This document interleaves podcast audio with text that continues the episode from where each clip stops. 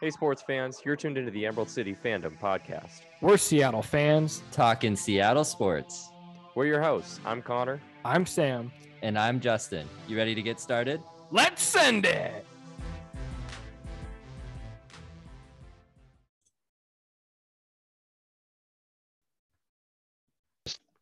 Welcome back to the pod, folks. This is episode 54. And no Justin tonight. So if you were hoping for thoughtful analysis, might just want to skip ahead to the next episode. It's just Sam and I tonight. Um, but we are talking Husky football, and we're excited to be talking Husky football. And that's because spring practice begins this week. Sam, how are you feeling tonight? What are you sipping on in uh in anticipation of, you know, a little bit of light pads and, you know, spring weather out there? Just just installing the new offense, just, you know, uh running around getting, Oh, yeah. getting back out out there and getting the muscles moving a little bit. Oh yeah, I'm excited to put the pads on, get out there with the guys. no, Just show up. How'd you get here? I'm the new quarterback. I don't know who, who this Michael Penix Jr. guy is. Hey, our running back room, we only have like three healthy guys. Yeah, yeah, right. There, there you go. That would work. Yeah.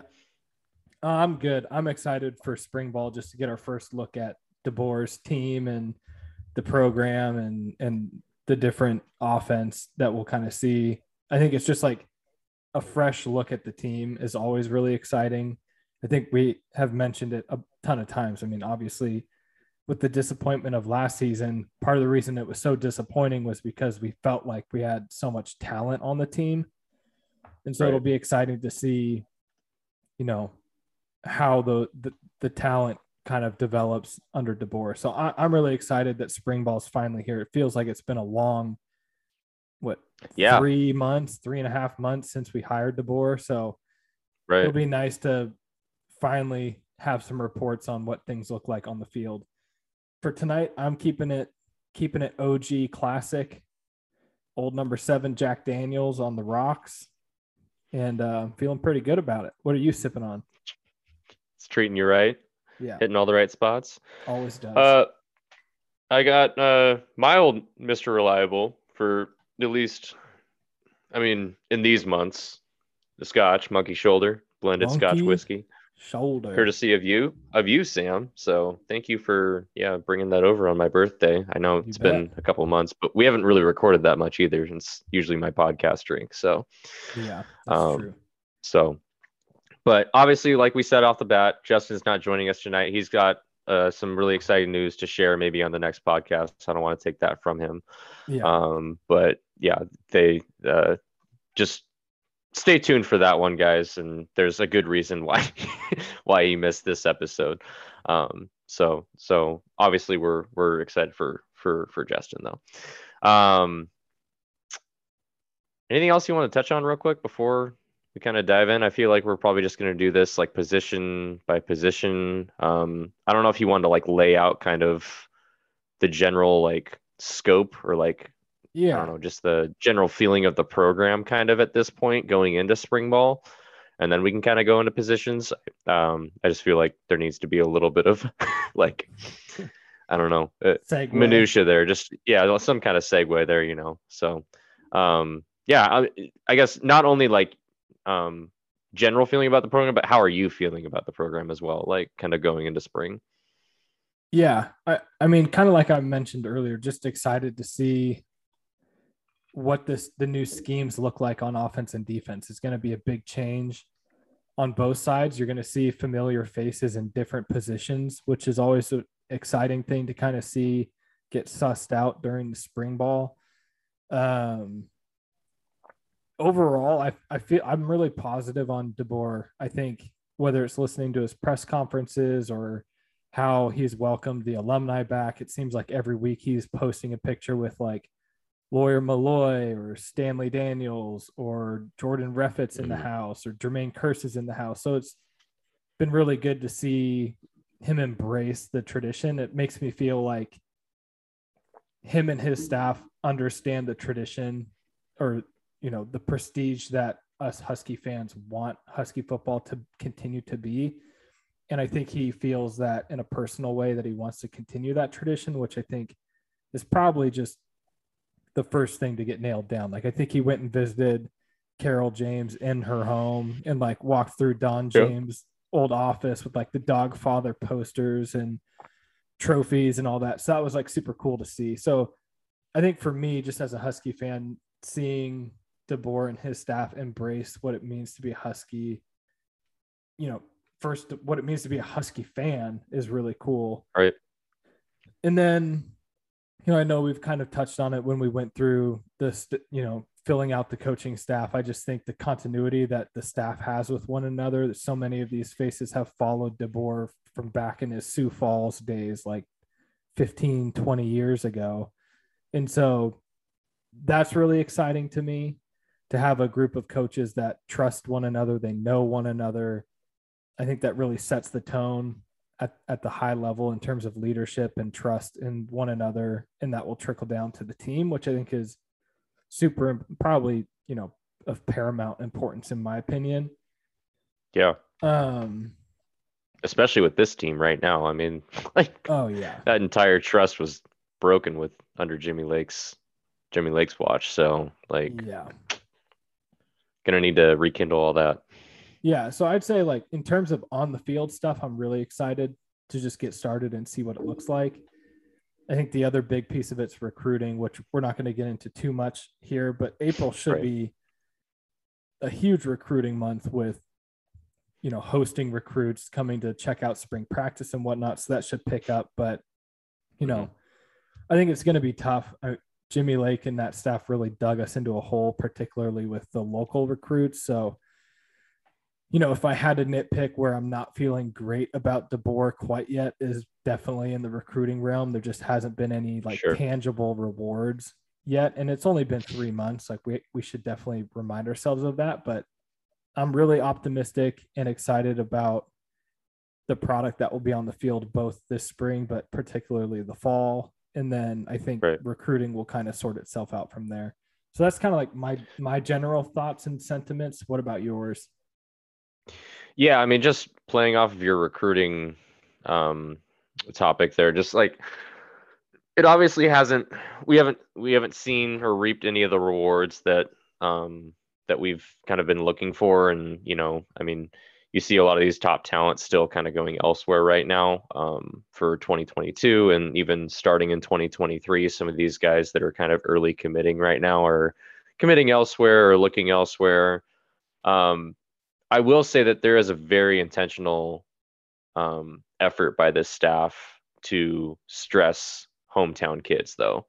And um, more so than in the past and i feel like yeah. that they know that that matters a lot they know it matters to the fan base a lot too and it means a lot to the fan base um, and they want to they want to um, push this agenda of like basically um, loyal having pride soil. yeah well loyal to the soil is yeah obviously the the hashtag and the the saying that they're going with but like this hometown pride you know aspect basically like they want to they want to push that and they want to um, highlight like you know lawyer milloy has been huge like with like a lot of their like hype videos and stuff like that mm-hmm. you know mm-hmm. so um, guys like him that obviously were local kids that went on to do great things as huskies i mean we're talking a long time ago but um, still vibes with today's generation i feel like you know oh, he's yeah. a he he's a i mean he's a badass dude right just super bowl champion you know? yeah you know, um, decade kids still know the, the name. Oh yeah, yeah, kids st- still know the name Lawyer Milloy. So um, it'd be awesome to get like Budda Baker and like Vita Vea a little bit more involved. I feel Myles like Gaskin. Um, I think Myles has been there though, hasn't he? Yeah, that... he's he's been there a little bit. Yeah. I think it's just hard with like active NFL players. They're I so get busy. it. Yeah, I I get it, but I it'd be really cool for them to like bring in some of those guys. I feel like um, that would just help in the efforts as well. And maybe we'll um, see just vibing with the current in the spring, like coming back to yeah practices and yeah, and maybe they have yeah they they might have plans in the works to to do that. Um, but yeah, I mean, ultimately, what you said with, I mean, and we were saying this last year, right? That we needed like positive momentum in recruiting, and we just need to get on the field and let our play do Yeah. the talking a little bit. That Did obviously, bit. you know, didn't work out last year, but Yeah. um it's a it seems like a completely different situation now. Like it's it's apples and oranges, I think, but we're still kind of I mean th- the point is the same, you know, that I think kids need to see what DeBoer's, especially on the offensive side of the ball, what Yeah. that offense is all about and see it work its magic in Pac-12 play um, to be attracted to it. Like I, I feel like there's a lot of kids that are just kind of like wait and see mode. Like they, like they, Yeah. they're excited about the coaching staff and stuff when they meet them, but they need to see it and like they're interested. Their ears are perked, I think, but they're not really putting us at the top until they really see it. So Yeah, um, I agree. I will say like that it sounds like I mean we're more in on Caleb Presley than I thought we might be, like a guy like that. So like it sounds like it, the the guys that we're hosting, it sounds like we're rolling out the red carpet for them.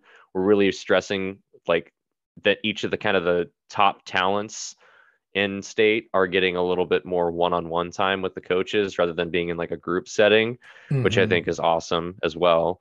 Um, really shows that you care about them, that you are putting an emphasis on keeping them home. So I, I just want to like commend the staff's effort at like doing that from the get go. Now it should only get better, you know, as time goes Right. on and they get a little bit more um, hype around them. But um, but I think I think it's a I think it's a good start in that area. We just we're probably not going to see the rewards for it um, at least for several months. So, Yeah, I agree. um, as far as like this team though, yeah, I mean, I, I think I think it's a good team, man. I think I think we should be good this year, and it's it's exciting to see. It's going to be exciting to see how DeBoer utilizes the talent that we know that we have, um, just overall. And I think uh, on both sides of the ball, that's that's the case. So um, I think this will be our first crack at kind of seeing what that's going to look like a little bit. You know, a little bit of a different defense, a much different offense, Mhm. um, and I think just the the um the character of the team, I think, is just going to be different too. Like as far as just the the effort and the mentality of how these guys work, um, which I think it obviously needed needed to, be done. Um, and I hope that that's that's kind of one of the things that I'm looking for. I think in spring ball is just like kind of like what what is the mentality of these players and like like how attention to detail they are in in learning this new this new uh offense and defense and the coaching staff in general. Yeah, I totally agree. And I think, I mean, one of the other things and the main reason I'm optimistic is everywhere Coach DeBoer has gone, it's been an immediate turnaround on offense. And I think Right. we'll get into this depth chart now. It's like we have the talent to have a really good offense as long as we find a quarterback. So I think we should start there. Yep. yeah. And I mean, obviously, uh, all three of the kind of, I guess, well, not, there's technically four, I guess, but both coordinators or two of the coordinators, two of the three coordinators and DeBoer had press conferences today and spoke at length um, with the Mhm. media. Um, kind of their more, I guess, I mean, not DeBoer's, but a little bit more of like Grubb and uh, Morrell's like kind of first extended time. I felt like with the media, Yeah. um, and I, I thought they were great. I think I thought, I mean, I, I liked what I he- heard from them. Obviously, we've we've gone down that road before, but um, first glance, I I thought they passed the test. Um, and yeah, we got a, a three-way battle at quarterback. Um, and that's that's both according to Grubb and uh, to DeBoer. Um, Grubb stressed that like each of these guys is going to get equal reps with both the first and second team through the first four practices. I think that was kind of the main takeaway that I had. Mhm. Um, but three three names are Michael Penix Jr., the transfer from Indiana um, that we've talked about on the podcast before, and then obviously the two the two guys that we had kind of in the system last year was Sam Huard and Dylan Morris. Um, what are your kind of thoughts on the on the quarterback position going into spring ball? And um, did you have any like kind of other observations in Grubb's press conference um, around this position, like kind of going into the into into the first practice? I think the only thing that you didn't mention was Camden Sirmon has got moved from being a walk-on backup Correct. quarterback to the running back group. It sounded like that was going to be more of like an experimental thing in the spring, and if it doesn't work at, out at running back, that they would kind of just maybe move him back to being a QB. But I think with those three guys that you mentioned in a three-way competition battle, they're just not going to be enough reps to you know really give anybody else Right. a chance at quarterback. So I think that makes sense. Um, it'll be really interesting to see how it plays out. Like I've seen multiple people with different opinions and like strong opinions why they think Mhm. all each of these three could win. Like I know Fetters thinks For sure. Morris is going to be the starting quarterback, and people are like, "What are you talking about?" did you watch last year, bro? I know. Yeah. and Yeah. And then like, you know, I think the Sam Huard hype train took a pretty big hit in the Apple Cup. So I think people are Sure. cooling off on the idea of him being a starter right away. And then, you know, Michael Penix Jr. coming in from Indiana, I think the majority of people would assume that he's got a leg up on the competition. And that's the camp that I'm in right now. I mean, he's played for DeBoer before. And when he has played, he's been really, really good. Like Mhm. he was a mid-season Heisman candidate, like favorite. I think he threw for like four touchdowns or five touchdowns against Ohio State that year. Hmm And it's just like Mhm. when he's healthy, I would be surprised if either Sam Huard or Dylan Morris would beat him out. It's just it's just like the vibe that I get. Yeah, I, I mean, I. Grubb said it himself that Penix has a leg up a little bit as as far as um, playbook install right now. That he's just obviously more familiar. I mean, he, Yeah. he followed that with that like, oh, but Dylan and Sam are making great strides and like learning very quickly and stuff like that too. So, um, so I mean, there's no doubt that he definitely has has the leg up right now. Um, the other thing I did want to point out too here, Sam, is that we do have a number change at the quarterback room, We do. and I'm wondering if uh, Dylan Morris is trying to just, you know, find a better version of, of himself, become a little bit different by changing his number from nine to five. So I thought that was a little bit interesting too. Yeah, I think there's a couple. I've had, I went through a couple different thought processes on his number change from nine to five. The first was the same as yours, like oh he's just you know looking for the clean start, clean Yeah, jersey, like get slate. rid of that bad mojo from number nine. But then Mhm. Michael Penix Jr. has always worn number nine, so there's a thought like okay maybe I I'll give him his number, I'll get a new number. But then after even more research, I realized Dylan Morris wore number five his whole high school career, and McGrew Sure. has had it his entire time here. So I think it just kind of worked out where like Yeah, Morris wanted to get his number that he likes, which is number five. And it just turns out that, you know, Penix Jr. gets his number, number nine, and everybody's happy. So that's great. Until Penix Jr. gets named the starter and Dylan Morris is like, okay, do I stay or do I go? Right. Yeah. Um, I will also say that I mean, I really I'm glad that they're going to split the reps through the first four practices. I, I'm interested. I'm, it's a little interesting that they say the first four practices though, and like what does that mean after that? Um, and it seemed like Ryan Grubb was a little bit more open to possibly having a starter kind of coming out of spring. He didn't like that would be for so- sure say he didn't for sure say that was going to happen and they said that like i mean it he, i think even whenever Haener won the job down at fresno state that was a fall camp battle.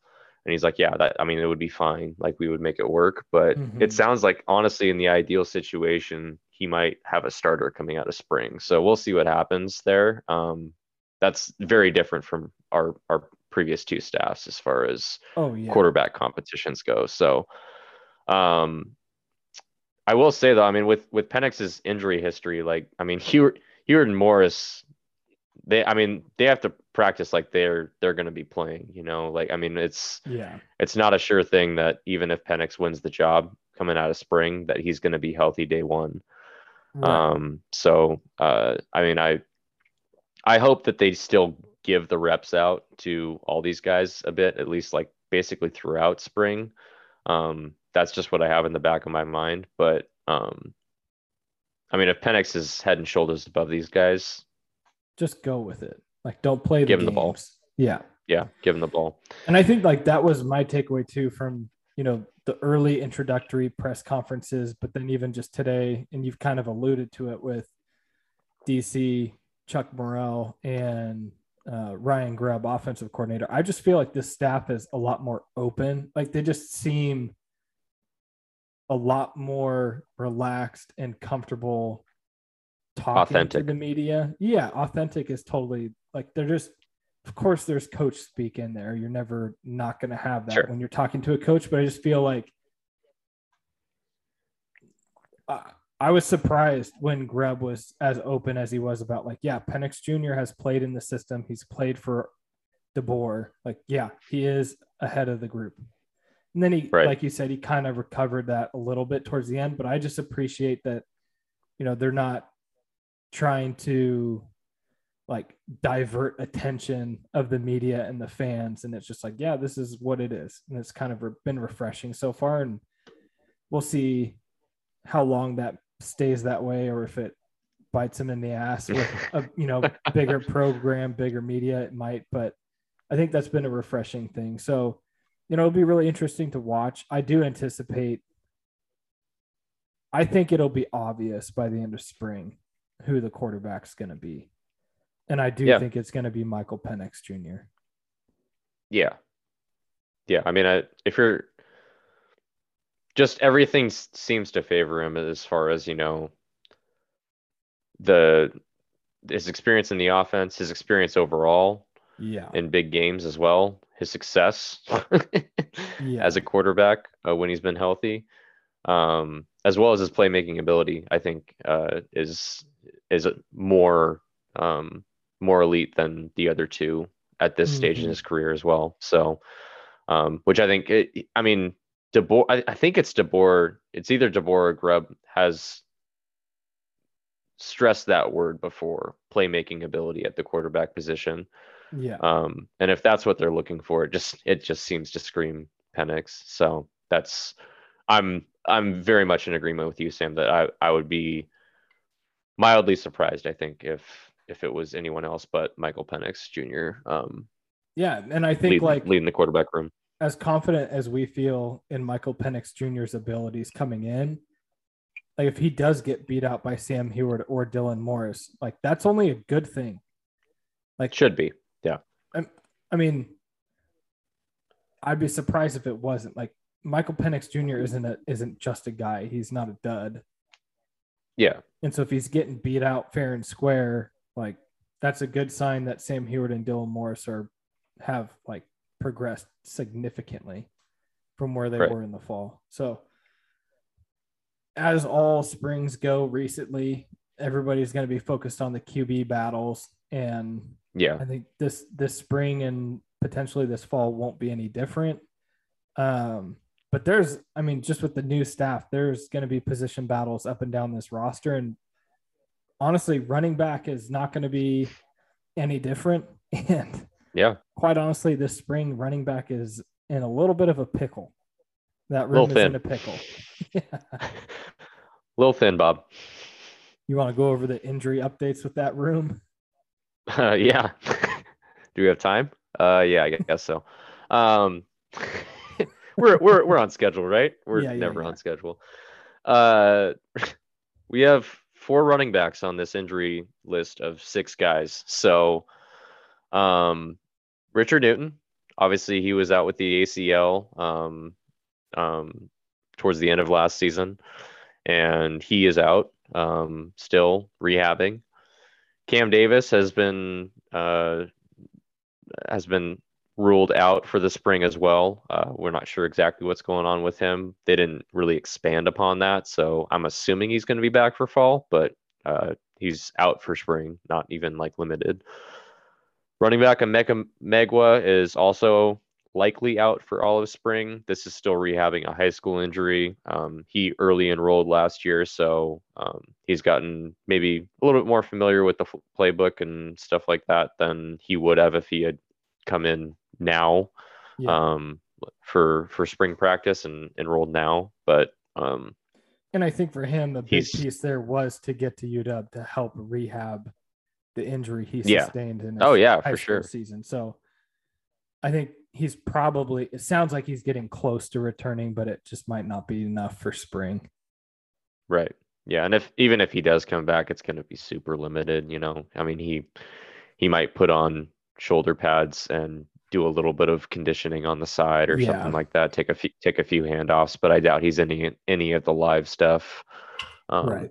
If if if he's even there. Um, and then running back Sam Adams, at least running back for now, Sam Adams is also limited in the spring. I did think that it was interesting that they maybe didn't expand on on like his role with the team because it's been pretty. I mean, I wouldn't say it's been reported, but like there's been some smoke and some rumors around his position change possibly. Um, yeah, he was obviously a defensive back, a really good defensive back in high school and that might be an area that we might need a little bit more help with. Though obviously we have a lot of injuries in the running back room right now, uh, ironically. But yeah. um, depth wise, I think in the in the secondary might be a little bit more of where he could fit long term. So we'll see what happens there. Um, but yeah, like you were saying, Sam, this this room's pretty thin right now. So I mean, who, who's healthy in this room? I guess is is the first question. Well, on scholarship, we have three healthy running backs.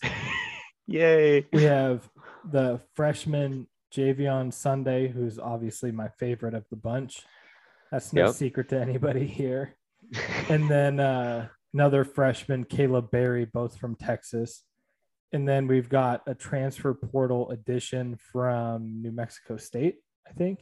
Yep. Aaron Dumas. Dumas? Mm-hmm. Dumbass? I don't know. Dumbass. Dumbass. Uh, so those are gonna Have be. You ever seen that '70s show? No. Oh. I mean, I've heard of it, Never but I didn't really watch it. Red Foreman, he's just always like dumbass. Yeah. Like so that's saying. what we're gonna be saying. But I, I mean, I think he's probably got the front runner for the job at this point. I mean, yeah. He so the story, the backstory with him is I can't remember if we've talked about this on the podcast or not before. Maybe we have, but we did a, briefly. But yeah, yeah he was a true freshman last year at New Mexico State, and they played Fresno State and DeBoer and his whole staff last year, and he had a big day on the ground against Fresno State. So I think he caught the coach's eyes, and when they came up here to UW and were like, "Hey, we need to fill out this running back room. Like, let's go get that guy." And you know. Mm-hmm technically not supposed to work that way, but maybe it did, maybe it didn't. Maybe Aaron reached out to us first. Who knows? But anyways, glad he's here because it gives us three healthy running backs for spring, which is right. like gonna.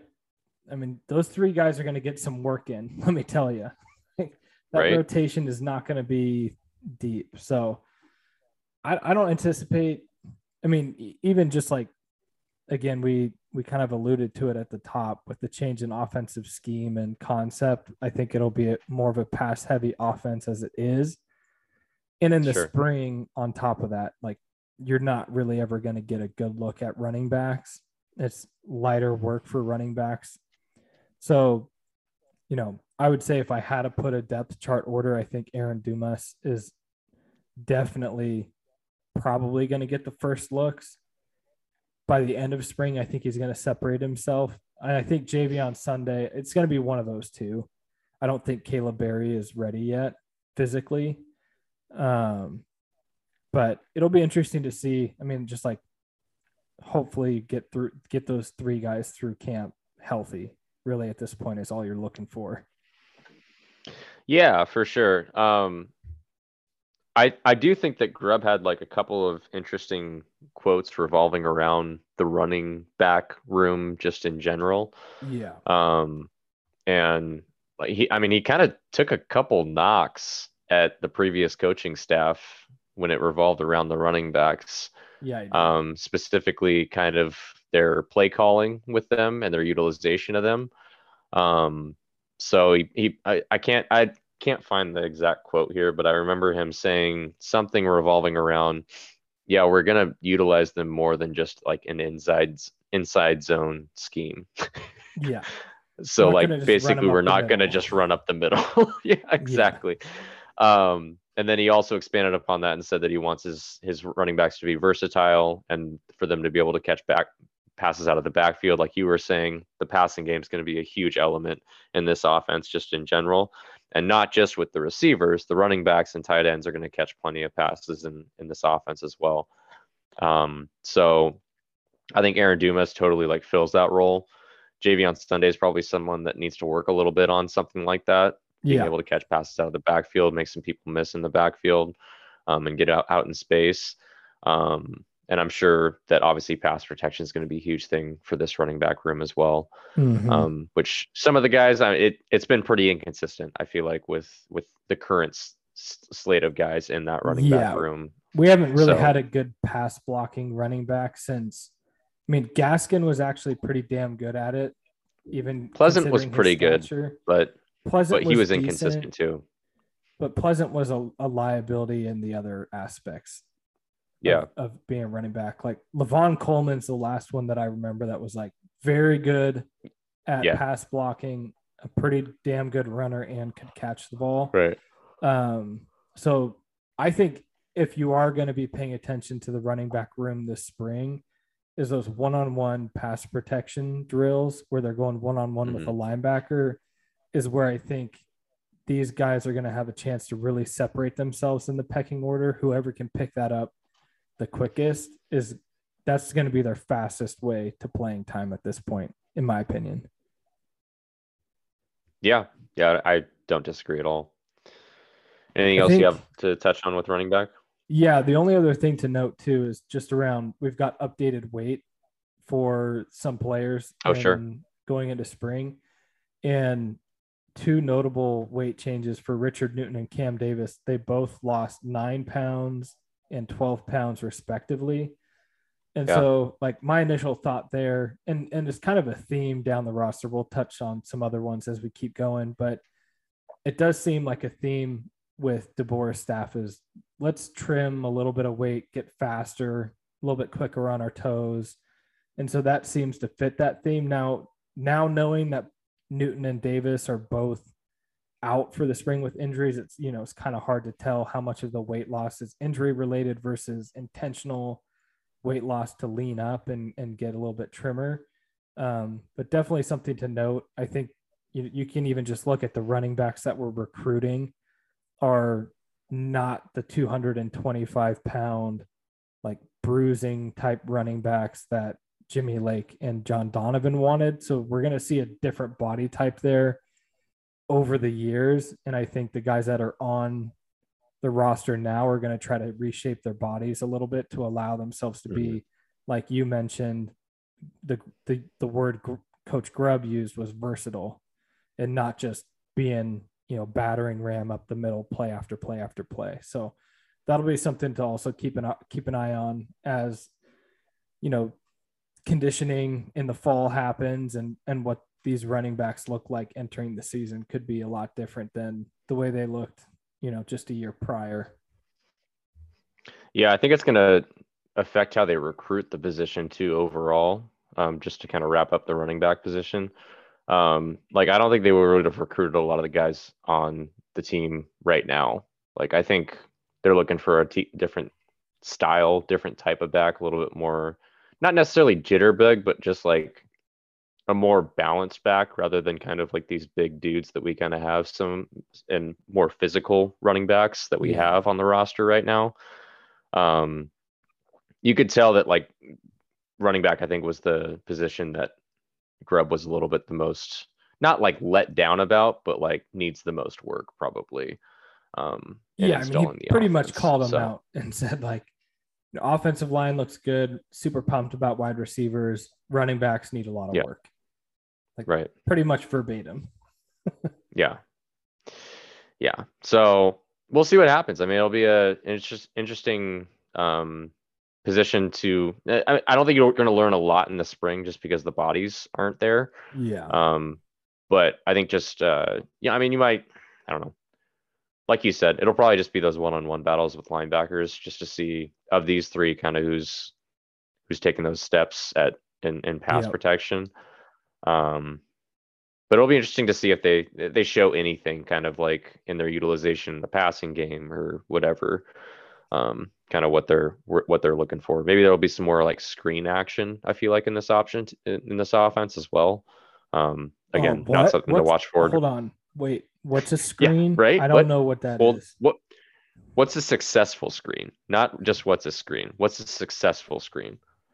oh my. God. Because a screen can just be a five yard loss.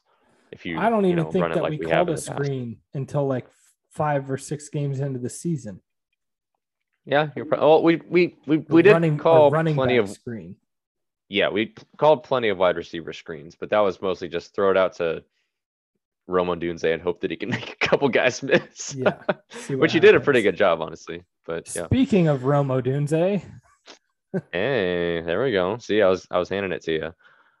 This is definitely the position group that he was the, that Grubb was the most hyped about, though. Oh, like, yeah. and he was not holding that back at all. Like you were saying, No. Sam, he was very, um, very open about basically every all of his thoughts, kind of on the offense going into spring.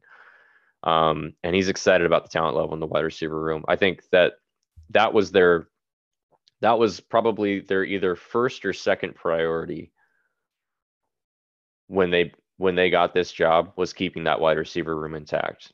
And Oh, obviously, yeah. like check mark as of now, right? I mean, we don't know what's going to happen after spring. I don't think anything would probably happen in that room at this point. Um, but it's always possible. He mentioned basically everyone in that room though by name in his press conference. Um, but did did note the three standouts that I think that are probably going to be your starters.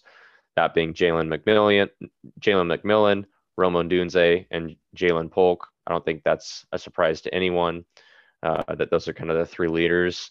Um, he did also men- mention Taj Davis and Giles Jackson by name. I don't think he mentioned Junior Alexander here by He name. didn't. Um, but I mean, he he gave praise to all five of those guys, but you can tell that he's really excited about those that those core three and Yeah. how they're going to fit into this offense and their playmaking ability. Um, I don't think it's going to be the last time that he praises those guys too. So No, I think as a Husky fan, you have to be excited about, you know, we were all on pins and needles whether or not they were going to transfer out immediately after Jimmy Lake was Yeah. fired or not. To get all three of those guys in particular, particular back, being McMillan, Odunze, and Polk, is just huge. And I think this goes back to like my opening statement of, of the podcast tonight is like that was one of the things that was most frustrating about last year was like you could see it in flashes and you just know like how talented this wide receiver group is with McMillan, Odunze, Polk, even a Giles Jackson is kind of like that slot gadget type guy. And it's like game after game, day after day, like nothing was coming to fruition for them in the in on Saturdays. And that was just like so frustrating to see that over and over again. Like you have these playmakers, these game breakers on offense that just weren't being utilized. And so I think, you know, even just watching some of Fresno State's games last year, or even going back to, you know, DeBoer at Indiana with Michael Penix Jr., like those wide receivers are it's it is a wide receiver friendly offense. And I think they're excited to still be here and see how things go and see how spring ball goes. And, and given how injured the running back room is, these guys are going to be catching ball. Their hands are going to hurt by the end of spring. They're going to be catching a lot of balls. So I think it's super exciting. Um, I love again the fact that they're open about it and just saying, like, yeah, we're we're pretty damn well pleased with the wide receivers that we have. Yeah. And I expect a big year from all three of those guys, to be honest. Yeah. Oh yeah, for sure. And th- I mean, the one thing that I've noticed too, just like watching some of the um, highlights from Fresno State last year and just watching this offense at work, they spread that ball ball around. They get it to different guys, different playmakers. They definitely obviously had probably fewer game breaking playmakers on that Fresno State team. Like they were good, but um, one of them in, in, particular was very good that we kind of wanted to come here. But um, I'm very I'm very happy with their wide receiver room. Let's just say that. Yeah. Um, and so and so is the coaching staff. And any of these guys can be game breakers on any given day. I think like they ha- have all that talent, um, or they all have that talent, I should say. And what's so exciting about that is that they can't like the defense can't really just cover one guy, right? Like they can't key in on one dude because I think there's enough playmakers in that wide receiver room that this this coaching staff, this offense is always going to have have one guy to throw to at least. Um, so it, it's obviously the quarterback position is a huge part of that. That it they have to get the ball there, um, but I have faith that that this offense is going to run well, um, and I think wide receiver is going to be a huge position that is leaned upon for it to kind of maximize its potential. Um, other thing I just wanted to note is obviously Justin isn't on the podcast right now, but like this is this is probably the point that he would get the most excited about is oh, just yeah. revolving around that wide receiver room. Um, so and let's just say we'll have we'll have it be known that Justin is way more excited for Husky football than Seahawks football for the first time maybe in forever. I don't know if it was way more, but like he he is more and he's never it like that's never been the case for him. He's yeah. he's always been a Seahawks fan first. I'll let you listeners decipher how much that has to do with how great things are going to be on Montlake versus how shitty they're going to be for the Seahawks. So you right. can decipher, yeah. you know, how that scale is balancing out in Justin's mind. Um, the one other thing definitely worth noting with the wide receivers here are some notable number changes. So Rome mm-hmm. Has been number 16 since he stepped on campus. He is going to don the jersey that used to be worn by John Ross, number one. And then Ja'Lynn Polk is changing from number 12 to number two. So he's getting that was that's the like commemorative number. I forget is was it Chuck Carroll? I forget who it was. That but it was retired right. for a long time, and then they've kind of like yeah made it like an honorable number to be able to wear. I think it got unretired for Kasen Williams, and then I you know Kyler wore it. I can't remember if we had a two in between there, but anyway, so kind of a a storied number. I I'm pretty sure it's Chuck Carroll. I don't I don't know. Yeah, I think somebody you're right. Based on what can... I'm reading right now. Yep, you're right. Yeah. Okay. His jersey number two is one of the only three numbers retired by the UW football program. Former UW receiver Kasen Williams, like you said, was allowed to wear number two in honor of his father. Aaron Fuller um, wore it. Wore it. Kyler Aaron, Gordon wore it. Yep. And now Jalen And he's is. the next. So that's exciting. And then also Taj Davis, who's been number 17 since he stepped foot on campus, is going to my favorite number, number three. So he's due for a big breakout season. He's going to kill it, guaranteed. Taj is a little inconsistent, but I like whenever he is open and on, like he's, I mean, on his day, he's a really good player. Yeah, really I think he's player. just like a really his his potential is just to be that big body, physical, you know, move the chains on third down over the middle type of wide receiver. Like I don't think he's gonna sure, you know, be, you know, at least in this group, he's not gonna be the number one threat to take the top off the defense. But I think yeah.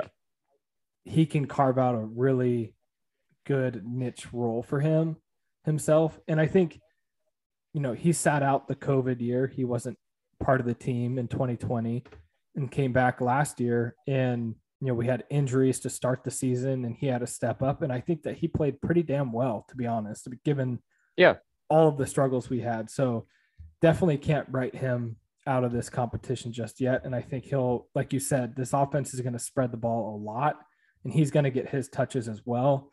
But I do think he's for sure that fourth guy in there right now. Yeah. Like, and I think there's a he mentioned Giles Jackson, but there's a considerable gap, I think, between Taj Davis and Giles Jackson. Yeah, and I think Giles Jackson, speaking of him, we haven't totally touched on that yet, is like that was another thing I was disappointed in the previous regime was Sure. you know, we just he's total that gadget type slot jet sweep could potentially even line up in the backfield type wide receiver hybrid running back mold and we just didn't utilize that at all and like how much of that is him not showing what he needed to show versus the previous offensive staff being a complete disaster i think we all know where connor and i land on that one and Yeah. you know, Grubb and DeBoer's offense have utilized players in the same mold of Giles Jackson before.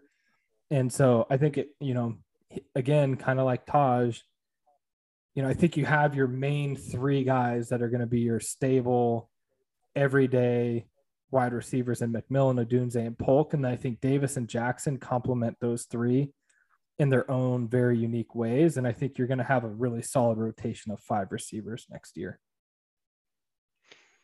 Yeah, someone we haven't mentioned in that wide receiver um, kind of, I guess, rotation is Jabez Tinae, though. Like someone we were Yeah. kind of excited about last year as a true freshman coming into his sophomore year. You talk about weight changes. He's down 20 pounds this offseason. Um, and I don't really see that as a great thing. Um, that's just that's just me. And judging that, like you were saying with the running backs, that he's been he's he's it looks like he's banged up a bit because he's going to be limited dur- limited during spring ball as well. Um, so that could be contributing to that. But that's I mean that's a major weight loss too. So I don't know if And it would be some one of that weight if that you he was carrying like- was bad weight or what. But yeah, I mean, it would be one thing if you're going like 220 to 200, but 205 to 185, that's like, you know, at six foot one, which I think he's listed at, like you kind of want to be Yeah. around 200 pounds. 185 is on the slider side. So, again, like it's it's just hard to tell from this point how much of that's injury related versus maybe he was carrying bad weight and they shed that off and we'll build him back up for the years to come. And right. maybe he makes his way back up to 195 200 at his playing weight but definitely something to keep an eye on and, and it is a bummer that he'll be limited limited in spring because reuniting him and junior alexander who transferred up here from arizona state who i think will factor into this rotation this spring for sure Yep. reuniting those two receivers with sam huard i think will just be like a great storyline to watch this spring the three of them Yeah. were prolifically successful at Kennedy Catholic um, down in Burien. So it'll be fun to get the gang back together this spring. Yeah, for sure. Uh, realistically, though, all those guys are probably a year away, Yeah. right? So, I mean, even T9 being injured right now and down a little bit of weight probably doesn't really impact his college career that much. No. Um, like, I mean, he might get into the, some of the rotation in some of those games that were hopefully up by, you know, a few touchdowns. yeah. Um, but um, but I don't think he's going to be getting major run this year, assuming that um, the wide receiver room stays relatively healthy. All right, we should move on to tight end. Um, this one should go rather quick, I feel like. Um, two guys that are probably most notable here, um, and they seem to use mostly just one tight end, and Yeah. they don't really rotate them that much. Um, but I think both of these guys will probably play a bit. Um, Devin Culp is probably kind of the the next like, you know, quote unquote great Husky tight end as far as like the potential is Mhm. there for him to be that. Um, I think he fits really well in this offense. He's very athletic. He's shown flashes um, in his time filling in for Cade Otton last year that Yep. he can be that guy, that that tight end one, and be explosive. Um, probably like the most explosive tight end that we could have since Hunter Bryant, I would say. um, Yeah, but I mean, they're- I mean, they're- running back in high school. He's super They're- athletic. They're they're a little bit. I mean, he's he's Devin Culp's bigger though than Oh, Hunter yeah. Bryant was, um, Way bigger. and yeah. probably project projects better to like the NFL, like the next level. So. Mhm.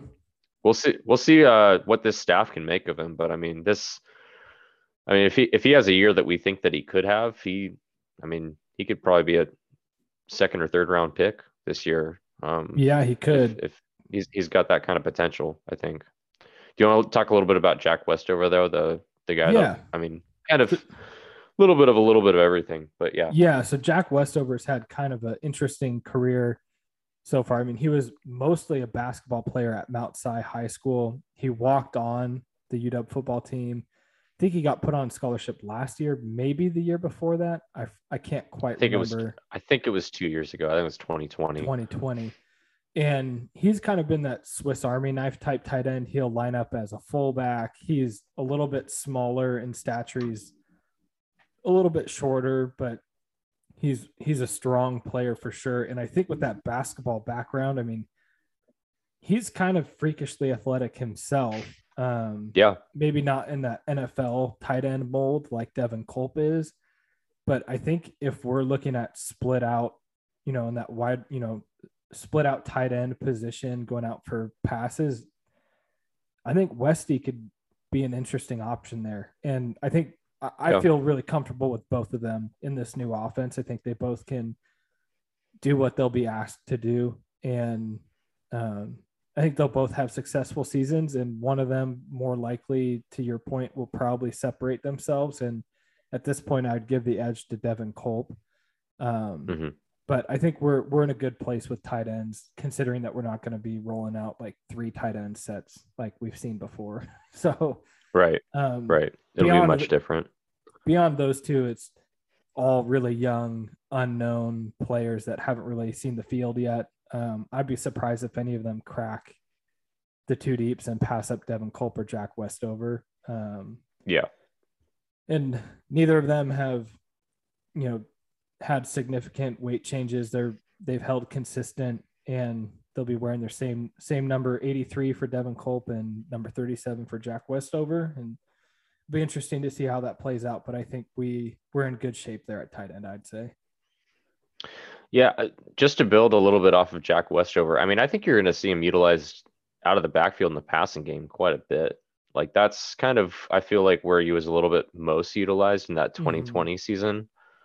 Um, so that's kind of what I would look for in Jack Westover's role. Like he could split out, like you were saying, but I think like that might be in motion from the backfield or something Yeah. like that. Like, um, and judging by the fact that we don't have like a ton of really pass catching backs too, I think that kind of lends itself to Yeah. his um his gain as well that he he could he could fill that role a little bit. So we'll see what happens there, but that's that's kind of my guess where Jack Westover gets some playing time this year.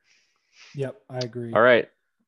This offensive line massively underperformed last year. Oh, yeah. massively underperformed. Like, Like probably the probably the most most disappointing. Most Yeah. disappointing. most disappointing last Of season. position I was gonna I was gonna take it a step further and say it was probably the most disappointed I've been in a position group, maybe ever in my fandom of Husky football. Wow. Just like the expectations that I had of the group and their performance were Mhm. so off off base. I just like could not could not believe it. Yeah.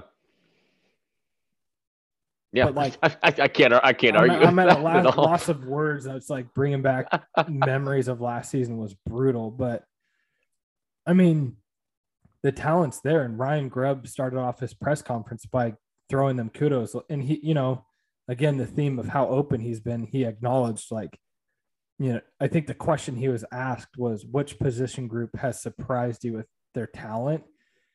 And he said offensive line, you know, given the performance last year, I was surprised to come in and see the the size and the way that these guys move is really impressive. The talent is there.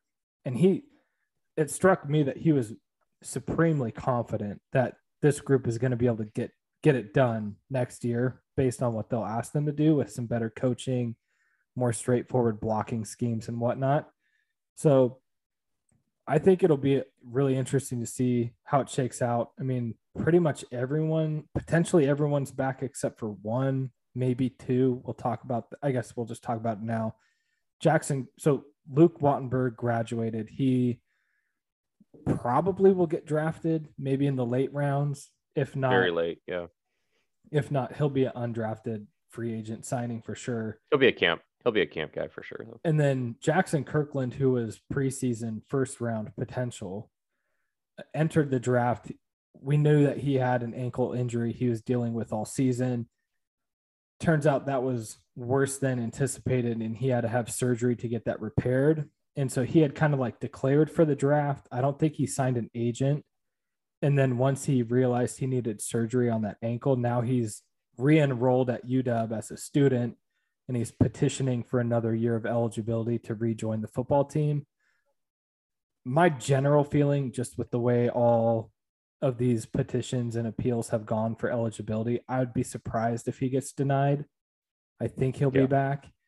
So he's going to factor in, but I mean, we can run through all these names here, but I guess right off the top, one of the things we didn't mention when we were talking about quarterbacks is, you know, you think about that left tackle as protecting the quarterback's blind side. Well, the odds are your starting quarterback's going to be a lefty, whether that's, you know, two out of three of your quarterbacks are left handed. And Michael Penix Jr., who we think will be the starter, is lefty. Sam Huard, who has the upside potential, is lefty. So, like, do you move your best tackle from, like, do we flip this offensive line and move your best tackle to right tackle? Probably, right? So, like, how do you want to go? Yeah. Like, right now, I think we have it listed as like left tackle is your best tackle. I think let's just keep it that way because that's how we have it written for down simplicity's sake, yeah. or we could just tackle it as like offensive tackles, guards, and centers. That's kind of how they put it in um in their pressers today and maybe that was Yeah. just to like not give any clues at which way they're going but for them to be that open about it it probably leans that it's going to be a lefty uh, at Yeah. quarterback um but yeah i mean the thing that i was going to say though is like where does jackson kirkland play if he does come back and obviously he was a left tackle for us last year but previously he was a guard. I really liked what I saw from Troy Faut- Fautanu Mhm. um, whenever Jackson was was hurt last year, um, especially in pass protection. Um, would Jackson Kirkland be better served to maybe slide back inside to guard, or do you think that he still projects as a tackle at the next level? I think he still projects as a tackle. I think the way that I think about that, because I am totally on the same wavelength as you, I think let's assume Jackson Kirkland comes back. Mhm. I think your best offensive lineman, Jackson Kirkland's probably your best if he's healthy. Mhm. And then I think the second best is either Troy Fautanu or Henry Bainivalu. Henry Bainivalu had a bad year last year, but he was also dealing with some injuries. He thought about medically retiring. He walked on Right. senior night last year because of that. He came back. So, how I would see it going is Kirkland, I think, is going to be your blind side tackle. So, let's just say right tackle. Mhm. I think Troy Fautanu probably will be your left tackle. And then you maybe move Victor Curne back inside. I, I think like Yeah. I'll just run down like the the offensive line that I want is my tackles would be Troy Fautanu, Jackson Kirkland. My guards would be Henry Bainivalu, and then probably Vic Curne. Move him inside because he's shorter in stature anyway. He has more of a guard body, yeah. And he's Mhm. big. So I'd have those guys as my guards, and then center. I probably would go Matteo Mele, to be honest. He's taken snaps Yeah. at center before. I think he. I don't like, Corey Luciano. I don't like Corey Luciano. I think Geirean Hatchett is probably still a year away. I like him a lot, but Yep. he's still young. yeah. I think your best five linemen, regardless of position, are Jackson Kirkland, Troy Fautanu, Henry Bainivalu, Matteo Mele, and Victor Curne. Like how you line them up, I don't care, but I think those are your five best offensive linemen based on what we've seen. Yeah. I'd probably agree. I'd probably agree. Um, I I realize that you haven't put Julius Buelow on here. I don't in the think two he's that good. Yeah, he didn't look good last year. No, and I don't know why the hell he was playing guard. He's six eight. Yeah, as a tall dude. Um, yeah, I don't know. So like that's But where yeah, my I- head's at is that like get your five best offensive linemen. There's position versatility, like you mentioned. Kirkland has played inside out. Curne has played in has played inside out. Fautanu has played inside out. So like Matteo Mele has played inside out. You have versatility. Get your best five linemen in there, however it works. And then I think we have like a lot of promising young talent that are still a year or two away. I mentioned Geirean Hatchett, Myles Murao's another name. Roger Yep. Rosengarten is a really flexible, Yep. strong tackle prospect. Gaard Memmelaar is another name. And then Nate Kalepo, the local kid from Rainier Beach, like he's been here for two years now. So is he going to be able to bust into the starting lineup? Owen Prentice. Owen Like- Prentice is another one. So, like, in my opinion, the offensive line is some stuffed cupboards. Like, there are Mhm. pieces there, and I just want the coaching staff this year to like figure out how to put it together because that did not happen last year. No, everything but that happened last year, I think. So Yeah, that's that's where it all started too. I mean, that was that was really the demise of the team. Was like the, yeah, the the play on both sides of the line was just awful. So should we switch to the defensive side of the ball? yeah. Let's do it. I don't think there was yeah, there were no other side notes on the offensive line group, I don't think. So No, Yeah. So obviously, this is a little bit of a different defensive shape scheme than what we've seen over the past, what, I guess, seven, eight years yeah, it's been. So um, it'll be a, a little bit of a different defense. Like it, it's it's going to look a little bit different.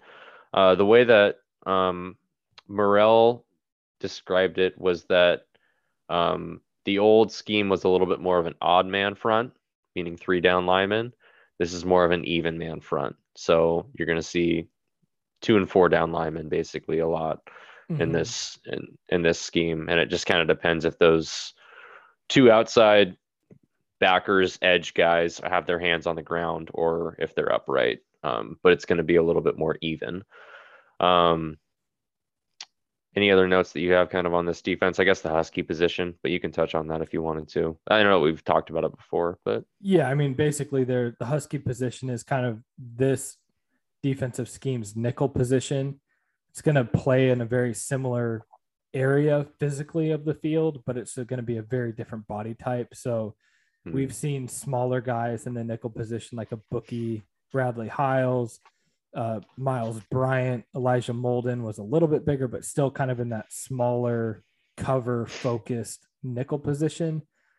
The Husky position, again, while lining up, will look like it's a nickel, but it's going to be more of a defensive back linebacker hybrid.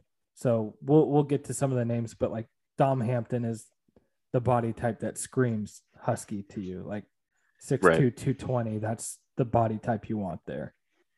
Right. Let's start on the defensive line though. And edge is one of the kind of new position groups as well. That would kind of be your outside linebacker or primary pass rush, out, pass out outside yeah. linebacker. Um, but um, ZTF is obviously the standout name here. Yeah. And um, assuming he's healthy, which all reports indicate that he is, knock on everything around you. Um, down some weight though, down some weight, Major which is interesting. Um, yeah, I mean he's down basically 40 pounds from two years ago. That 2020 version that we saw of ZTF was 280 or listed at 280 at least. And now he's down to 241. So he's really, really light. I know you have a little bit of thoughts about this, um, Sam. Mhm. So I'll let you share those before we move on. Yeah, I think I mean that's that's a huge weight difference. I mean, we all Yeah. have I mean his four games in 2020 was just he was unstoppable. He, I think he had Mhm. 7 sacks in four games, something crazy like that. He really had seven and three, but yeah, Or yeah, seven. I don't think he had a sack in the last one. You're right. So, I mean, that's just an incredible pace. And I don't think we can expect him to keep that rate Sure. up. But knowing that, like, you had this success at the weight of 280, and he had a lot of success. If you look at his sacks and the highlights from that season, a lot of that was his bull rushing. Like, he wasn't a super finesse pass rusher then, and that he had success with the bull rush, and that takes some. You got to have some extra change in the Weight. trunk, if you know what I'm saying. And Sure. and he did, and so I'm a little bit concerned that he's all the way down to 241. I know that he cut down to like 260 last year, coming off of his Achilles injury.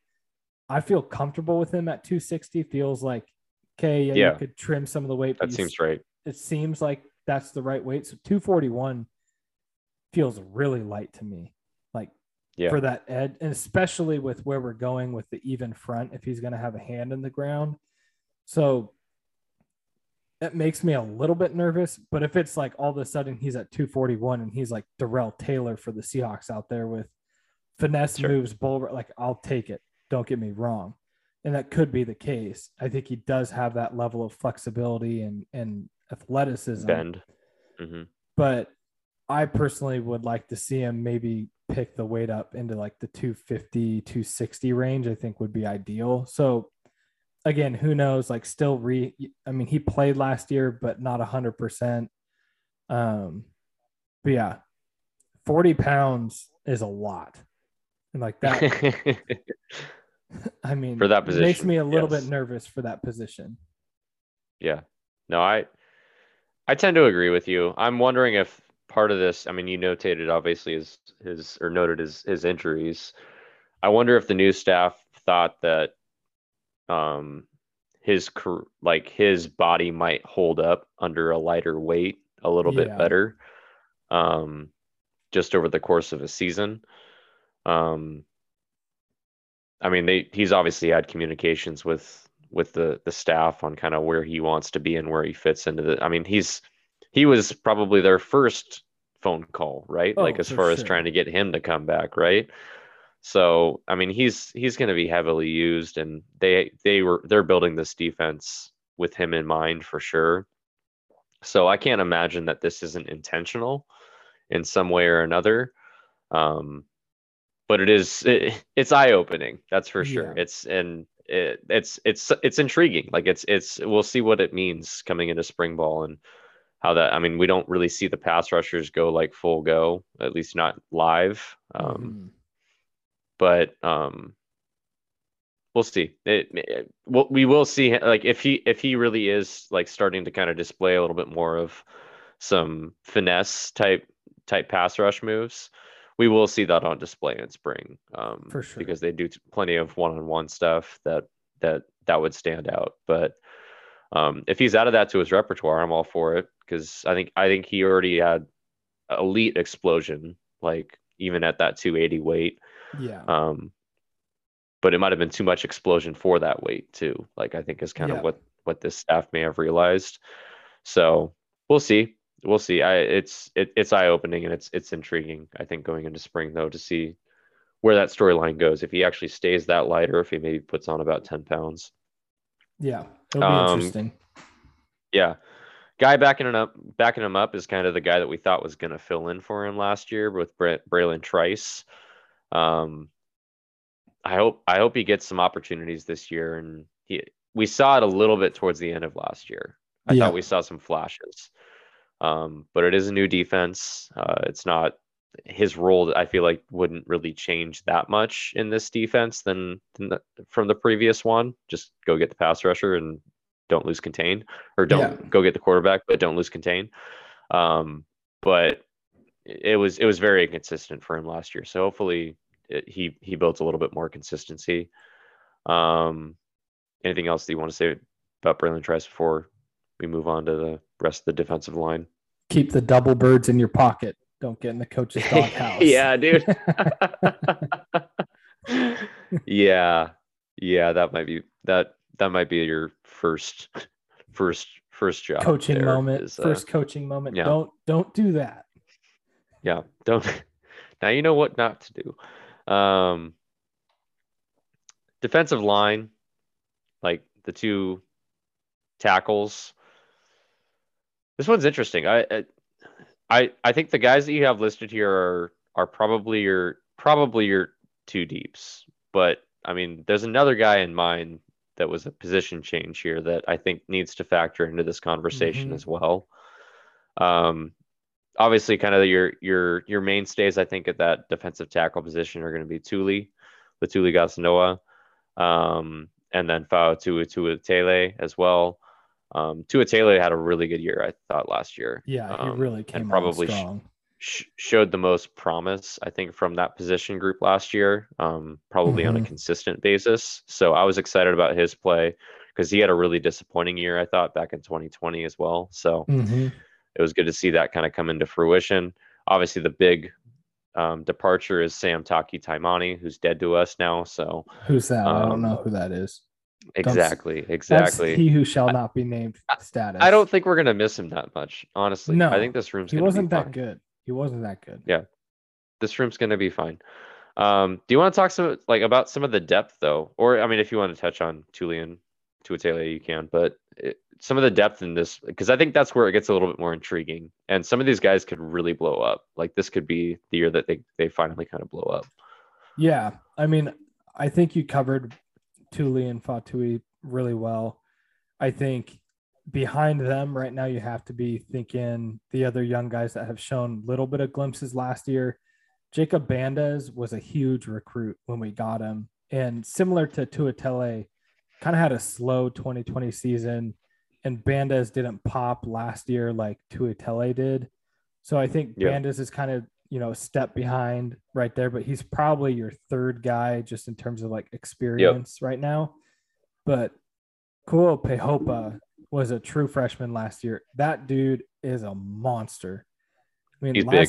I mean, he's big and he's so just like the natural strength that guy has is ridiculous. Like you don't see hmm an 18, 19 year old kid come into the strength and conditioning program straight out of high school and show up in like the top five performers in the major lifts like bench press, deadlift, and squatting. I mean, he he can push some iron. And I think he showed glimpses last season. He got he didn't get a ton of run, but when he was in there, he was disruptive. So I think that's a really interesting name to keep an eye on. And then I'm going to keep it rolling to defensive end, and then we'll come back to the Sure. person that you want to mention, the new face to the group. At defensive end, so like I think instead of having two pass rushers on the ends of the line, I think you're going to have the edge position, which we talked about with ZTF, Bralen Trice, Savell Smalls will, you know, figure into that battle at some point as well as your pass rush specialists. And then I think on the other side, you're going to see more of a defensive tackle type body on the end. And so I think Jeremiah Martin fits that really well. Uh, last year, he was his first year here, transferred from Texas A&M, big, big body to hold the edge. But then same class as Kuao Peihopa was Voi Tunuufi. This is the guy that I'm the highest on, to be honest. In Oh group. yeah, I'm surprised you have these guys listed in the order that you do. Honestly, I had him listed in the opposite order originally. I think Voi Mhm. will be the starter there come the season. I was just thinking more like spring depth chart. Jeremiah Sure, Martin on seniority might just get more snaps there. But I think Voi is the better player. And I think Voi Tunuufi Yep. could be. I mean, I know we have high expectations for ZTF, but I, I'm so high on Voi Tunuufi. I think he could be the name that people really remember in the fall. And our new defensive line coach, Inoke Breckterfield, coached Aaron Donald. And like, I know Aaron Donald's one of the best football players of all time, like, regardless of position. So don't get me wrong. I'm just saying body type and explosiveness is very similar to Voi Tunuufi. Like shorter, shorter limbed, six foot, six foot one, 270, 280. But the explosion that this kid has is ridiculous. And I think he has the position versatility. So get used to knowing that name. Um, I think he can slide into defensive line as well. But He played just- inside last year, so I think he played inside last year. I think they'll bump him out to that defensive end position this year. I agree. But just in terms of your question, like filling out the depth of the room, my eyes are on Voi Tunuufi and Kuao Peihopa. I think in year two, I think one of them, if not both of them, are going to take major steps forward. And I'm really excited to see what they can do this spring. And then I know you you teased it earlier, but there is a, a new face and a very, very big face being added to this defensive line group. So why don't you uh, talk a little bit more about that? Yeah, you, I mean, you talked about guard play last or uh, when we were talking about the offensive line, and one of the guys that was starting for us, um, all of 2020, I think, and then some of last year as well in 2021, was MJ Ale, Ulumoo Ale.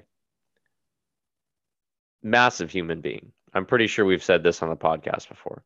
Massive human being, just like an Chuck absolute Morrell, force. Chuck Morrell called him massive humanity. Is that what he said? Yeah. Yeah. So he has a position change. He's he's now on the t- defensive line. He's a defensive tackle in this scheme now. You don't take a starter or borderline starter from your offensive line, move him to v- to defensive line without him being in the rotation on yeah. the defensive line. Yeah. Like MJ always going to play, and he's Mhm. 300 all of 344 pounds, and that's trimmed down from 355. Yeah. and he's six five. So, and yeah, oh yeah, and he's pretty tall. Yeah. like he's got he's got the Vita Vea body that we have Mhm. coveted and been looking for at that defensive tackle position. So I'm very excited about how he could factor into the rotation and plug up some holes. This defense has really, really struggled with stopping the run over the last few years, even back to like Petersen's last year Mhm. we struggled to stop the run, especially late in games. Um, I like the depth ahead of him, but if he's a guy that you can bring in, you know, rotationally, you know, every three or four drives, just on some early downs to stop the run, like please, or like third down, yeah. short third down situations, short four, fourth down situations, like he is going to factor in. Yeah. You put Um, that guy in the A gap and he's gonna hold it down. I mean, he's gonna get straight and you up. tell him to go forward yeah. and get wide. Uh, It's like that guy is going to be posted like a stamp in the middle of the defensive line. Nobody's moving. He ain't moving. him. No. No. Yeah. Yeah. Uh so that's going to be fun to watch. And um, that that's one of the more intriguing storylines I feel like in in spring ball is seeing how sure. he kind of fits in and how he adapts to that position. Um I'm sure he played it in I haven't done a lot of research, ha- but I'm he sure he played it in high school. So he has background with it and I'm sure it'll it, it'll be like second nature to him. I mean, it's it's really not that much different than offensive line. It's probably easier to switch from offensive to defensive line than it is the opposite. So Yeah, and you even just Um, look at like what made him a good offensive lineman Yeah. was road grading, run blocking. Where he was not Right. good was in the finesse pass blocking, and so it's like okay, forget well, we'll just take that out. yeah. Don't have to worry about that anymore. right. Yeah. So that's gonna be fun. That's gonna be fun. Um, any other things that we? I mean, I I just want to touch on. You mentioned him super, like briefly, but Savell Smalls has got to factor in at some point, right? You'd hope so. You would think. yeah, He's up 15 pounds, which I think is interesting. Just with like, I mean, that's complete opposite of what ZT like ZTF and him basically switched positions there yeah. as far as weight. Um, I don't know if they like see him possibly fitting in a little bit to that bigger defensive end position. Maybe. They might. Um, but I mean, I think, I mean, the reason why he was five stars was his pass rush ability. I thought too. So I don't know. We'll see. It, It'll be interesting because, like, to your point, that's what we got him for was pass rushing, and at his lighter weight in that pass rush specialist edge role. I mean, he had he's had plenty of chances in two years, and it Sure. just hasn't clicked for him. And so maybe moving him, to He's gotten more- washed out on a lot of plays too. Like Yeah. you'll notice that. Like he's gotten out physical on some plays. So maybe they just think if he's a little bit heavier, that won't happen as much. I don't know. Yeah.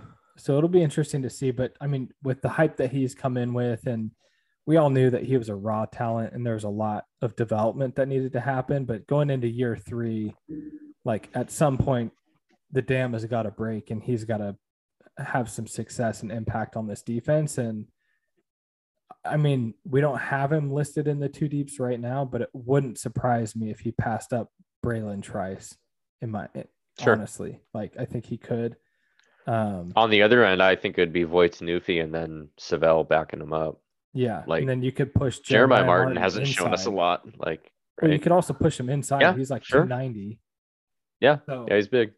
similar to what we mentioned on the offensive line, I think you have a lot of position versatility. And as we're sure. figuring out this new four down lineman front, I think that'll be the fun thing about the spring is you're going to be able to like watch players play in different positions and kind of feel out where everyone's home is along the defensive line. For sure. I guess we'd be remiss not to mention that CLC Finau is down, has the bi- the biggest change in weight on the team, down 50 pounds. That's That's a lot. He's he is now the same weight as Savell Smalls. That's crazy. He last year he was 315. That's That's that's insane. kind of wild. So I don't know what's up with that either.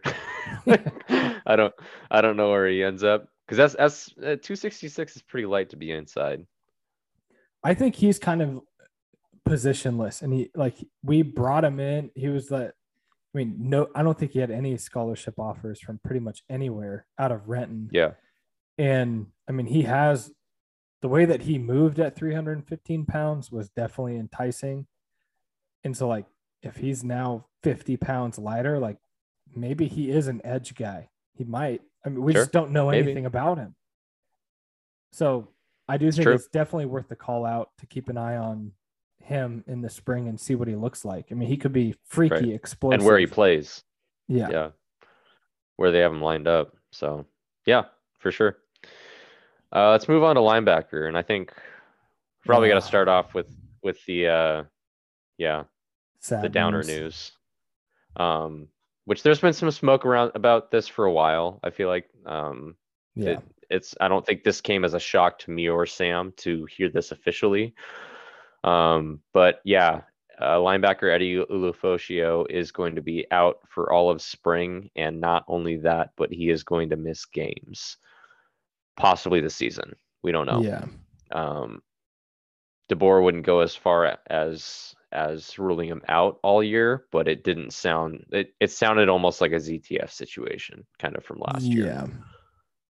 Um, but he didn't even make it to spring in order for that to happen. So it was a looks like it was a winter conditioning um, injury. We don't know anything else about it other than that, but I would assume it's probably a lower body thing going on. Um, so Yeah, it's good. a tricky one. I'm Uh, not sure because like he had surgery going like he on his arm, yeah, he had surgery on his I think he had a broken upper arm. he had a broken something. arm. Yeah. And I know he had surgery for that and then it happened right away in winter conditioning. So I don't know if he like re-broke it. Yeah. So I, I who knows what it I is, just feel like a an any kind of arm injury like that, unless maybe that maybe a shoulder is involved or something like that. yeah, But I feel like that wouldn't take the time five to six months to rehab. I don't know. It just seems like a lower body thing to me, unless they're like, what's the maybe like it's an elbow like a UCLO thing or something Yeah. like that. I don't know, but that seems like more like a baseball thing than than a Yeah, I mean he's not so- playing quarterback. No, you don't need him to throw the ball around. Um, yeah. So I, it obviously that's a huge, huge blow to this Yeah. defense. Um, I mean that's your probably your second. It's your second best player on on on on the defense coming back, and also one of the guys that I mean, again, number one, two, three, whatever you want to call it, like any of those top three guys that you were right in the ear about coming back Yeah. um, and and playing for this new staff. And he was all bought in. It sucks because he was all bought in and everything. Like he was tweeting kind of when he made that decision that he was going to come back, like, okay, time to be the villain and stuff like that. Like, I think he was I fired know. up to be kind of a n- part of this new staff and be, I mean, this new defensive staff, especially William Inge, we didn't hear from, but he's really stressed like the aggressiveness, you know, Yeah. of this defense. And that's kind of like his role, I feel like, in teaching this defense is the aggressive mentality around it. Um, and Eddie seemed to really like kind of, you know, click with that. So hopefully he is back during the season.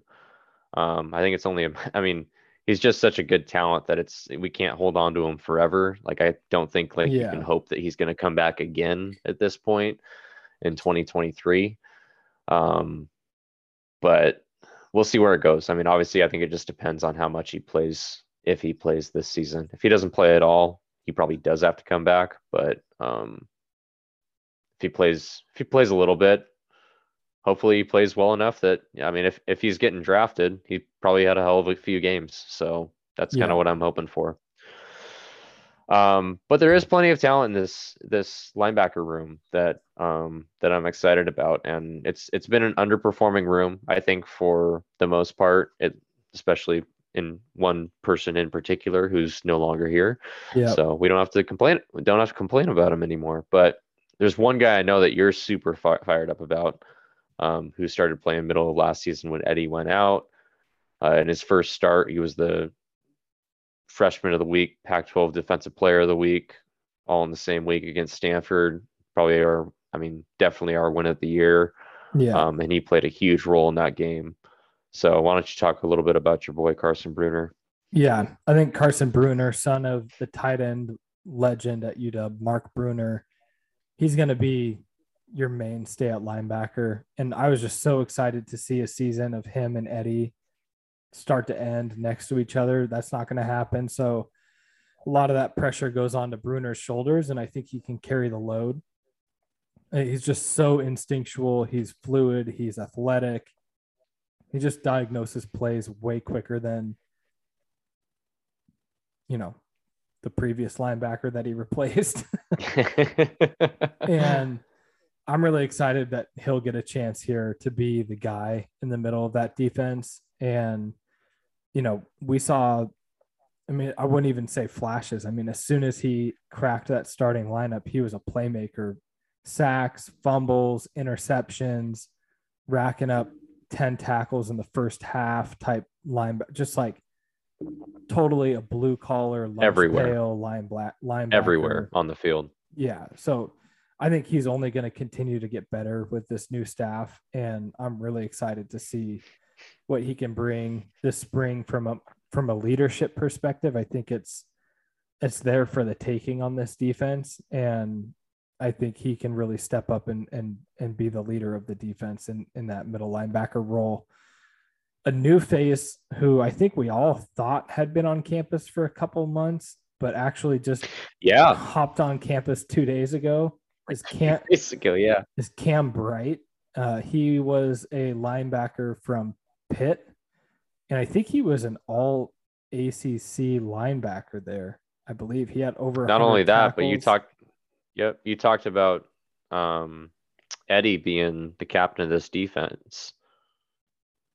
Cam Bright was the captain of that Pittsburgh defense. Yeah, So you look for someone to fill right in.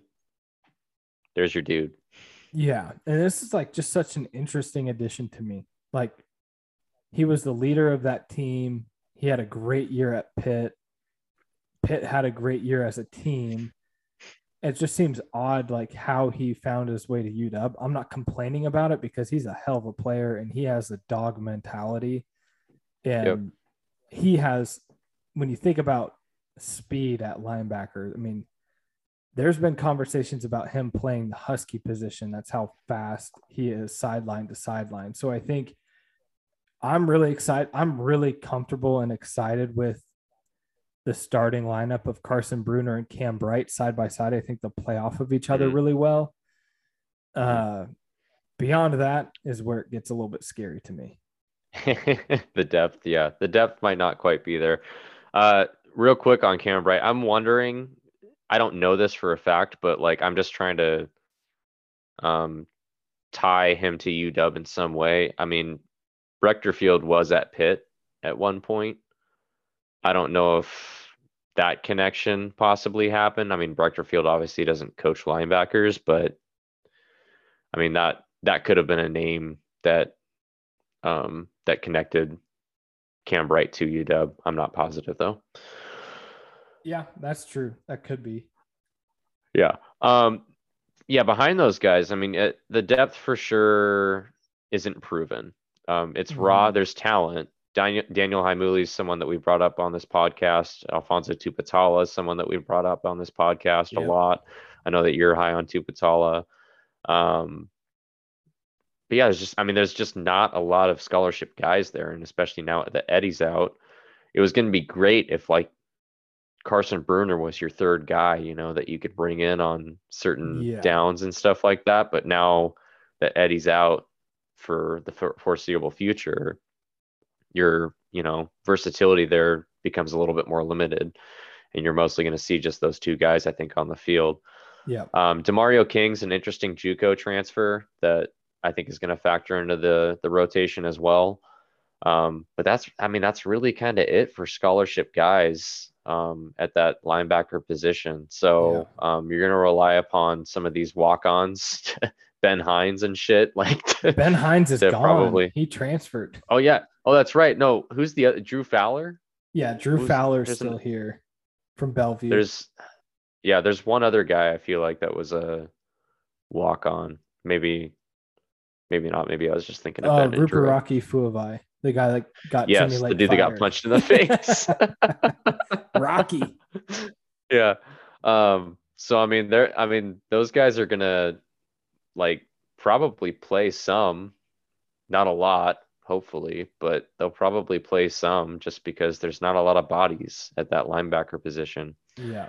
Um, but it also lends me to believe like, does that Husky position like do some of the guys that are competing there maybe slide inside for some other stuff too? Like maybe they're not just true Husky players, especially the guy that's first on this yeah. on this list has a linebacker body. So um, unless you had any other linebacker stuff, I feel No, like this is a natural segue to uh, the Husky position. But you mentioned him earlier. I mean, he's the prototypical of what they're looking for at that Husky position, and that's Dom Hampton, someone that you were super high on, super fired up about going into last year, Sam. I remember.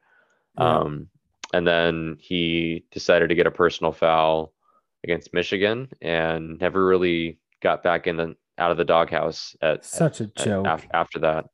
Um, so I mean, it, hopefully that's more of just an indictment on the previous staff than it is anything. I think it is. I think you and I can both agree upon that. you bet. Um, but Dom hasn't really. I mean, he's shown flashes. He hasn't shown consistency yet. right. But I think this is the pers- perfect position for him to be on the field consistently and show his abilities like to to their limits. Like as far as just like what he excels at is what this position asks for, you know, which is physicality. He's a good cover guy, like he can cover out of that. Um, Yeah. and really in like helping in run defense as well. I think I think all those things fit really well into into Dom's game, and it'll be close to line scrimmage. So that's great. Yeah. Dom Hampton also had a number change to call out. He's changed from number 21 to number seven, which is a very meaningful number on the Death Row Dogs defense. You've had number seven be worn by guys like Keishawn Biera, Bierria, Taylor Rapp, Shaq Thompson. And it's Mhm. kind of been like, if you're going to wear number seven, you got to have that swag on defense. And Dom has that in spades if he's allowed to like express himself that way. And yeah, quite honestly, like I, I think, you know, the two players that I'm highest on that are a little bit under the radar, I've already, you know, been effusive about Voi Tunuufi, but Dom Hampton in my mind is gone next year. He's gone. yeah, I think he's going to be so good in this Husky position with this height, weight, speed, and aggressiveness. I think he's going to have a hell of a year. And it's going to kind of be that Kyler Gordon trajectory where it's like, you know, they came in in the same class. Kyler was kind of a year ahead of him in terms of development and opportunity wise. We're going Right. into last year, Kyler really hadn't totally proved himself to be a legit NFL corner. And now he's a first round, second round pick. I'd be Mhm. shocked if he makes it out of the second round. And I think I see the same trajectory for Dom. Like this staff coming in at this time in his career is perfect timing. I think it fits him and his skill set really well. And I mean, again, with the staff being as open as they have been on all of all personnel related things, they've been effusive about Dom Hampton from day one. Like that, it, they couldn't recruit a better body type and physical skill set for that position than what they inherited with Dom Hampton. And so I'm expecting big things from him out of that position. Just so- long and rangy and has the weight and the strength. I think I'm really, really excited to see what he's able to do. And he's just going to look so badass in that number seven. He just is. I know Daddy Sam's excited. He's got an old number seven jersey that just like Oh, yeah. somehow keeps, you know, translating year to year to like our best defensive player. And like there's a chance that that could hold true this year too. So I'm no, I know he's pumped. For sure. For sure. Um, I mean, we could touch on the backup guys a little bit. Cam Fab and Asa could both factor in. I will say that Asa's looked pretty ripped Yeah. in in some of the off-season uh, videos and stuff. I'll believe it when I see it as far as like Yeah. You've been burned on Game day. before. multiple times. multiple times. Yeah, Looks like- Asa's Asa's probably the the worst pick that I've ever had as far as like yeah. It wasn't a good one. I mean that's that was pretty bad, dude. Uh, I was tooting his horn so goddamn hard. Well, hopefully that's going not me into and Dom 2020. 2020 this year. Yeah, I don't think it will be. I don't be. think it will be. I don't think it will be. I mean, Asa looks the part, right? I mean, he's 6'4, 210 ish. yeah, So like, just that's not kind of what you want. But I mean, it looks like Tarzan plays like Jane. Can't have that. correct, correct, correct. Um, this secondary. I mean, you just talked about Kyler Gordon, and obviously losing Trent McDuffie too. It starts at that corner position, so you're filling two huge holes, and I think that's that's where this defense kind of all starts as far as like what are you concerned about going into this year. I think you feel okay about the position groups that we talked about coming up to here. Obviously, a little bit thin at linebacker, but you like the starting lineup. I think overall Yeah. this is where it gets a little bit interesting, I think. And um, I think there's a lot of talent in the room, but it's young and it's really, really raw. Um, we do have one experienced guy coming in that we think is going to be a stud and is super athletic, and Jor- Jordan Perryman yeah. um, from UC Irvine, Davis, UC Davis, I don't remember which one. I'll one of the two. Played in the Big Sky though, right? I think. Yeah. and he was like a third UC third team All American. UC Davis, yeah. Um, third team All American or second team All American or something like that in in in FCS. So obviously a good player and um, grad transfer dude. So he'll only be here for one year, but I think he's probably your probably your number one corner going into the going into spring and probably going into the season. Well, and before we move corner. off of yeah, before Yeah, we move off it. of him, one of the other things that I mean, he's popped up in a lot of these coaches' press conferences as just being has the words that they keep using to describe Jordan Perryman is from day one when he stepped foot on campus, he immediately was pound for pound the most like one of the fastest and strongest athletes on the team, which Yeah. says a lot when you've got guys like Dom Hampton, ZTF, Eddie Ulofoshio. Like that says a lot to just be able to like Mhm. show up and be the alpha male in the gym. And that's, you know, from everything we've heard, Perryman is that guy. Yeah. Yeah. So I I think the coaches really, really like him. They obviously recruited him to come here. Um, so any of the guys that you saw them get via the transfer portal, they're super duper high on because Yeah. this is their first off season. Like they're looking to fill the holes that they think are on this team currently. Um, and this is a pretty obvious one. And I think Jordan Perryman for sure is going to factor into this team from day one. Yep. He'll probably mostly be that lockdown corner for you on that right side. Um, the other corner position gets a little bit interesting though, and the guy that you have, I think, listed here right now on your depth chart is probably the biggest upside pick Yep. of everyone that we could list. Um, but I don't know if he's the favorite right now. Um, and that's Jacoby Covington, uh, a guy that I think we saw at spring ball last year too, and he was playing a little bit of safety then too, Big and looked dude. good. Like he he looked really good and uh, very very um, quick at recognizing the play too. One of those guys that we could have used on the field last year just to like Yeah. recognize, you know, like and get off a block and hit hit a ball carrier. Um, but um, nonetheless, a, a very raw talent though, and um, super athletic, super rangy, really long, um, and pretty big for a corner too. Yeah. He's ripped. Um, yeah, yeah. Um, but if you're talking upside, like that's where your upside is. That Yeah. this, I mean, this dude, it, he screams NFL corner one day. Um, if he doesn't play corner, he's probably playing safety in the NFL. Like he he could, I I think I think he could project it either. It just it's just where he Oh, yeah. fits yeah, I um, agree. into the defense. Um, but he's got the he's got the cover skills to play corner, so I think they'll they're going to start him there. Um, Mish Powell is like probably the guy that's probably that got the inside track to start opposite Jordan Perryman, just I think because he's of gonna his, his experience alone. Yeah. And where I was on this one, I kind of had, I was battling between those two for sure. I think Yeah. Mish is going to start spring as the second corner. I think coming Right. out of spring, I'm projecting that Covington is going to pass him up.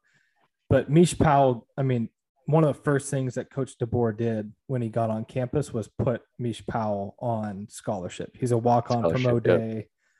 And I mean, he played a lot last year and he played well. So Yeah, I'd feel good with either one of them, but I think you feel really solid in what Mish Powell can bring for sure. yeah, and he's he doesn't have the upside. I don't think that Jacoby Covington has, um, but he's the safer play, especially at the beginning of the year. For sure. Um, so well, I, I think he's probably getting first snaps this spring, but we'll see how Mhm. Jacoby does. And I mean, if if he impresses like we know he can, definitely could move up that depth chart very easily. I could see it. Um, Elijah Jackson, yeah, that's I mean that's another guy that you have listed here. That's a dude that I'm super high on, and I think he's probably still a year away. yeah. But man, that guy has some fucking instincts on the ball. When I watch him play I, and the way that he moves his body, I look at it's like Richard Sherman. The way Yeah, that he moves yeah. and how long and lanky he is, like He's a little shorter, but yeah, I mean, same Not same type of player though. not by much. He's a pretty long guy. I'm pretty sure he's like He's like two, borderline six three. Okay, I thought he was closer to six I foot, thought. six one, but you might be right. He doesn't look that tall when he's out there. That's because all of our I get the are super tall. Yeah, he's six two. I guess that's true. Damn, dude. Okay, yeah, Yeah. you're not lying then. Um, yeah, I really like Elijah Jackson though, and someone I think who kind of flew under the radar with his recruitment, and we got probably because of Jimmy Lake. So if that's anything else, thank thanks for that, Jimmy. Yeah. Um, um, I think he's going to turn into a hell of a player, though. I, I think he's probably still a year away, but I agree. he'll get he'll get he'll get some run this year. I think he'll play. Um, safety position, unless you had any other corners to highlight. No, I think safety is No. also going to be a really interesting one. Again, like drawing off of these press conferences that the coaches have been having, Alex Cook is a name that just keeps popping up. And I don't think that there's Yep. any way that he's not going to be a starter in the safety position, whether it's free safety or strong safety, who knows. But it seems like he's taken a leadership role on this team. And like Correct. every time, I mean, both Chuck Morrell and DeBoer mentioned him by name in their press conferences today with the same kind of adjectives in terms of being a leader of the team, leadership qualities. So I think he's gonna for sure be one of your starters. And I think like hit, you know, the context there is he came in kind of like Sam Adams to a degree, where he in high school was a two-way player, played wide receiver and safety, came into UW as a wide receiver for his first year or two. And then I think the last two years he's been transitioning into the safety role. And last year, I, I mean, he he's played well. He hasn't been like a game breaker, but he's very assignment sound, solid player. Sure. But I think he's still been learning that safety position at, at the level of college football. And I, I could totally see him taking that next step this year and Yeah. being a really, really good player for us. I mean, he can hit too. Like that Oh, dude yeah. packs a punch. So it don't don't undersell that that aspect that he's just Yeah. assignment sound. Like he'll he'll lay the lumber. I mean, assignment sound don't. I mean, it's it's a compliment. That's a good. You want that out of like they're called a safety for a reason. Like, I, That's a good thing. It is a good thing at that position for sure. yeah. But he's no. I mean, you know, we would describe Asa Turner as looks like Tarzan, plays like Jane. Alex Cook plays like Tarzan, for sure. yes, he does. Yeah, yes, he does. Doesn't look like Jane though. No, No. not quite. The other safe, yeah, the other safety position I think is a little bit more intriguing. Uh, Asa Turner is one of the guys that could factor in at that position. Um, I don't think he'd be either of our first picks No. for for that position. You definitely have a favorite here, and I tend to agree with this one. Cam Williams is probably the guy um, that we would both go with as far as like, I mean, talent alone, but like also I feel like he just has the inside track. Like I think the coaches like him a lot. Um, Yeah. The previous coaching staff liked him, but kind of in a I don't know Jekyll and Hyde type way. Like they either lo- like like they loved him some weeks, and then like he wouldn't be seen for like three weeks. Yeah. so um, it he had some inconsistent playing time in the in the previous staff, but when he's been on the field and like especially since his freshman year, like he's he's been good and he's shown probably the most consistent flashes of the guys other guys on this list, I think. Um, that that's probably where where my head would be at at, at that other safety position. I do want to throw Julius Irvin's name out there just Mhm. because I I that's someone that I've been high on. That's uh, that was the guy like that was my Asa Turner of last year, but to a lesser degree, like he did okay, like he was fine, yeah. but he definitely wasn't the player that I you know projected him to possibly be net last year. But he just neither was get, anyone. yeah, he just didn't get the opportunities either. Not consistently. I mean, he did at the beginning, and Yeah. then it kind of fell off, and then he got he worked his way back into the rotation a bit.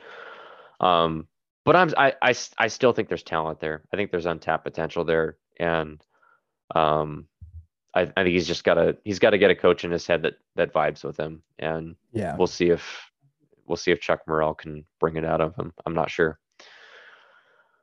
So that's kind of lay the land of, I mean, the the two deeps at least with a few extra sprinkled in.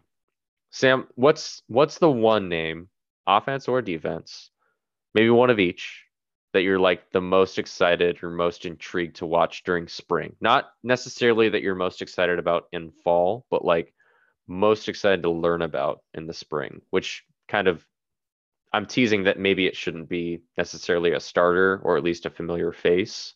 Yeah. Um, one or two guys doesn't matter. I mean, on on defense for me, it's the person that I was probably the most emotional about here is just like Voi Tunuufi. I think can be Yeah. a huge difference maker for this team, and It's a good one. I want to see him like solidify his role on this team. And I don't know. I just expect big things from him this season. And it's not a household name yet, but I, I think even the spring and I'm, I'd be, sh- I honestly would be shocked by the end of fall if he's not just like a total Husky fans all know his name by the end of the season. Yeah. Um, so I'd go with him on the defensive side of the ball. On the offensive side of the ball, I'm taking a little bit of a cop out because it's the quarterback position. But I'm just so looking at quarter- excited to see that's right. Michael Penix Jr. And like, and we saw the one Twitter video of him launching like a 65 yard bomb to Jalen McMillan. That was just like, oh, yes, please give me that and some more. And it's like, I'm really excited to see what he looks like. More than anything, like, I'm interested in his mobility. That was something that was a difference maker that he had when he was at his mm-hmm. at his best in 2019 and 2020 and i know he's dealt with some injuries you know acl here and then he's had some like ac joint rotator cuff issues in his shoulder. Like, i just want to get a feel for like how healthy he is. But more than anything i think that's just i think he's one of those under the radar name transfer names on the national scale that nobody's really talking about that like if things go well like the best case scenario which isn't outside of the realm of possibility is you're looking at a potential you know best quarterback in the Pac-12 like that's not outside of the realm of possibility if he's healthy and regains his form under DeBoer again and like we just went through this roster and I feel like offensively we feel pretty good outside of that quarterback position. And if you can get a guy that's a top performer at his position in the Pac 12, like that. I mean, look at what DeBoer did with Jake Haener at Fresno State. Like, we can capture that in a more play, like playmaker, physical skill set of Michael Penix Jr., it could be electric. And so there's part of me that also is looking at that because, you know, some of these comments around, yeah, we're going to keep even snaps for the first four practices. Well, that's like 25% of spring ball. So, like, what does the other 75% look like? Does Michael Penix Jr. really start to separate himself? So, I'll definitely be keeping my eyes on him and and again, like I said on defense, I think I think Voi Tunuufi is going to be a name that people are going to remember. He's so young. I think he's going to be what a sophomore, right? Last year was Yeah, he was a true freshman last year. did- and he, I think he played in more than four games, right? Uh, mm, probably. I think he probably positive, did. But either way, like he's going to be around for the next couple of years and get to know Yeah. the name. He's going to be legit. What about you? And I mean, yeah. Well, to real quick, just build off your voice Tunuufi comments there. I mean, I, aga what we failed to mention is that he almost left. like he was almost a transfer out too. yeah. Um, kind of right when the, the the staff got hired. So he, he they had to reel him back in a bit too. And uh, yeah, like you said, Sam, I'm I'm really glad that they did. And we'll probably look back on this in two years, and that'll be the guy that we circled. That it's like, man, that Yeah. was the guy to reel back in out of Yeah. everyone. Um, just because I, yeah, I think his upside's limitless, really. Um, especially just in this defense and and with this coaching staff. Um, yeah, obviously really excited for Penix on the offensive side of the ball. Um, I, I think you did a great job of covering him, so I won't I won't delve too much deeper into that one. Um, I am but I am interested in Aaron Dumas just a little bit. Like hmm I still don't know I don't I don't know a lot about him, and I I want to see how he factors into the rotation. Obviously, there's only really three healthy scholarship bodies right now um, in that room, but is he the one consistently kind of getting the first reps? Um, how is he utilized in the passing game? Because he's obviously kind of the one that probably caters most to that as far as his skill set. Um, you know, what his reps look like, how he's uh, uh, just how he physically matches up against some of our linebackers and stuff like that as well. Um, he obviously played at a smaller school, so like I, I just I, I don't know a lot about him, and Yeah. I'm interested to, see, to learn to learn more about him and to see how he, he fits into the offense. Um, defensive side of the ball, I mean, I just gotta I gotta go with my guy, my, my guy MJ Ale. I mean, I'm Woo-hoo. I'm just I I'm so intrigued by this position change. It's it's my of the guys currently on the roster, it's like my off-season story Yeah. or I totally story of the that. off-season, I should say. Um just because I think there I, there's a lot of there's a lot of promise there, and it could be amazing. it really thing. could. Um, so I want to see where like where obviously we're not going to see him like blow up a fucking play and a quarterback or anything like that in the in in spring ball. Um, at least ideally not. yeah, hope not. Keep him away from uh, Michael Penix Jr., please. Yeah. Don't even look at him, uh, MJ. Don't even look at him. no. Um, but like what what kind of reps is he getting? Is he mostly with the, you know, second team, third team? Is he higher up on the depth chart than we have him? Um, how does he rotate? Who does he line up with? Like these are all things that I'm kind of looking at. And obviously, like how does he look in reps that are like one on one reps with some of the offensive linemen? Um, and how much is he dominating them? Because I'm sure he will. Uh, so it, I'm just I'm I'm excited about that that potential and where that could head. And obviously, just history lends itself that I look back on Vita Vea and just the impact that he had on that defense in 2016. Like he was the difference maker. You can talk about all the other guys on that defense. Vita Vea was the engine to that defense. Like yeah. You can talk about anyone else on that defense and it's not it's not a slight against anyone else, but Vita Vea was the engine of that defense. And um if we could somehow even harness like half of that oh, in someone yeah. like MJ Ale, it'd be a massive difference maker. And um, just our, his ability, his ability to clog up holes in the middle of that defense would just be awesome because it's been lacking, for lack of a better term. yeah. In in this defense the past few years, so that's the guy that I have circled. Um, yeah, any other notes that that you want to go over before before we wrap for the evening? I mean, I think that was a that was a pretty in depth like like yeah, spring depth chart though that we have. So and I mean, we'll we'll obviously have another one before the season, like kind of as we're coming out of fall camp and stuff. But I think it's good to give kind of lo- a little bit of a lay of the land and how we see it going into spring ball. Um, stuff's going to change. Obviously, there's probably going to be some guys that we have on this list that may not even be here. You know, particularly mm-hmm. upon I would I would say like maybe offensive line and running back possibly are the two position groups that I would look at that yeah. might have some attrition after spring ball. Um, but we'll see. We'll see how it goes. I mean, maybe maybe maybe enough of these guys see their potential in the program that they they stick with it. So that's that's what we hope at least.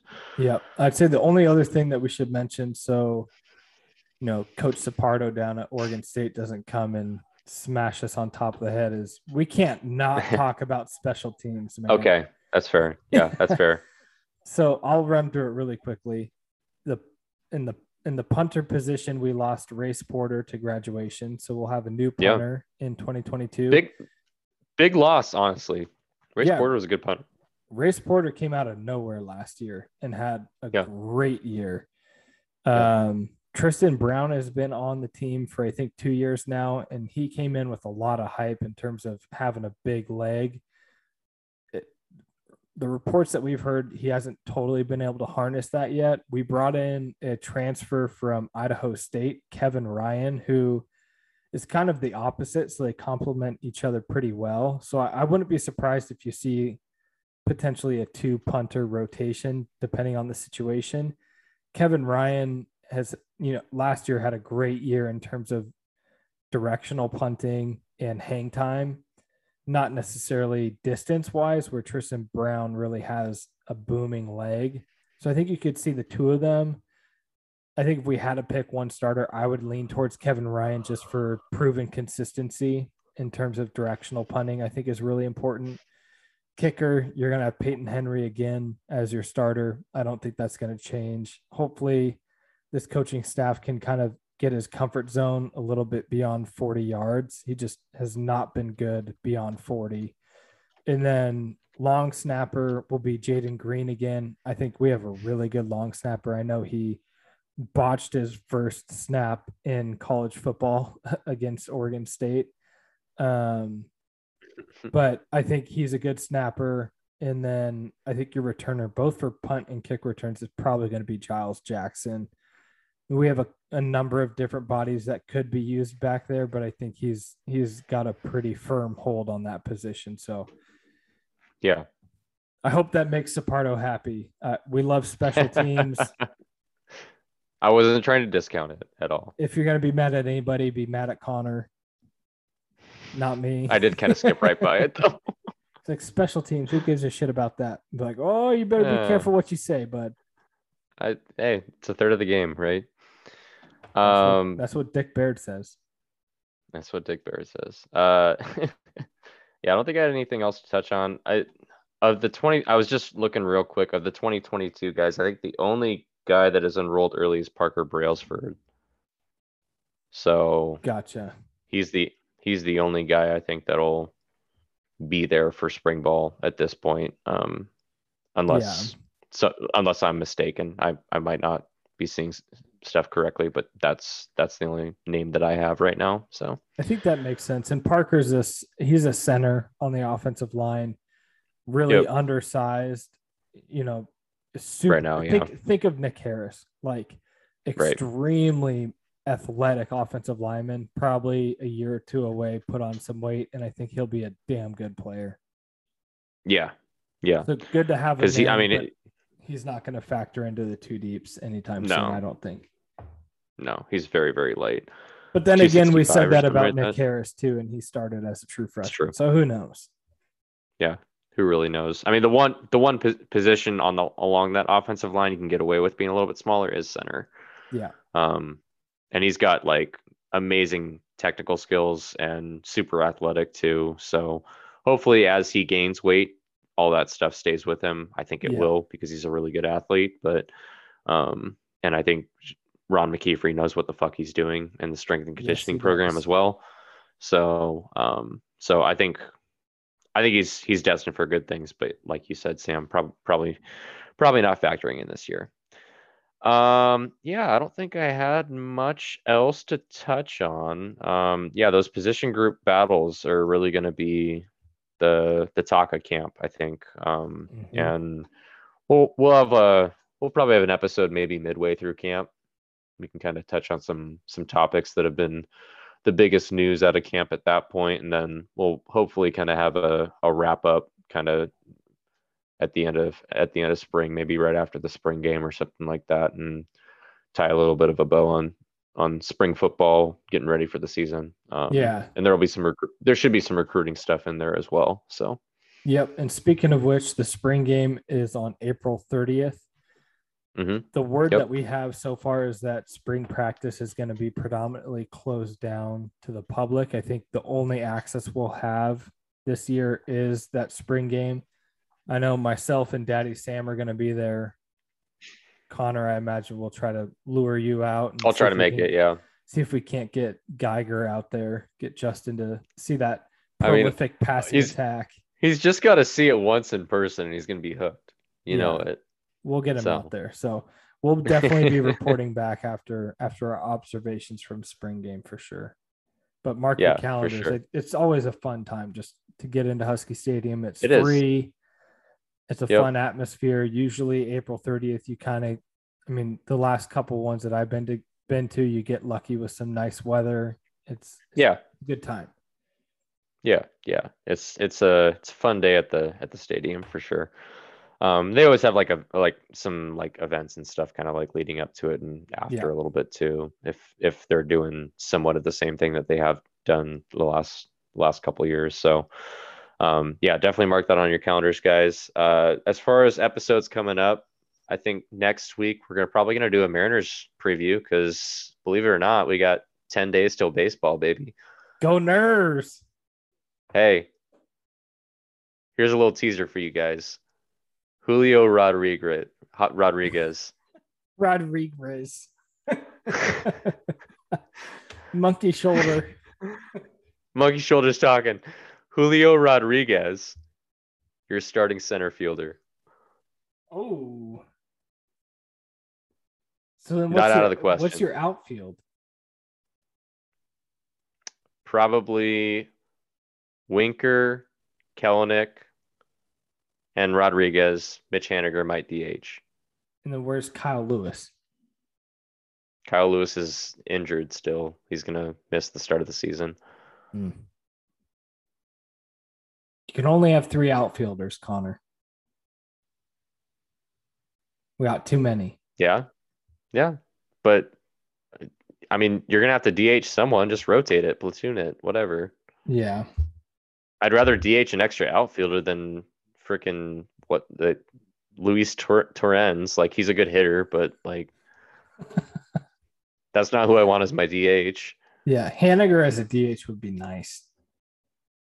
Yeah, and then I mean, you could you could platoon like you could have uh, Winker DH sometimes too, and he could probably play some first. I think I, th- I think he was taking some ground balls at first as well. So that's it. Uh, we'll save most of that talk for next time. But I Yeah. just that, that was the one teaser. The second teaser, fifth starter, George Kirby.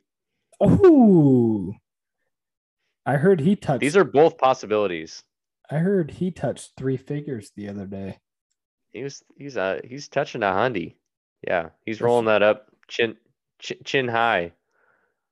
Get off my Some plate. chin boy. music. Some chin music.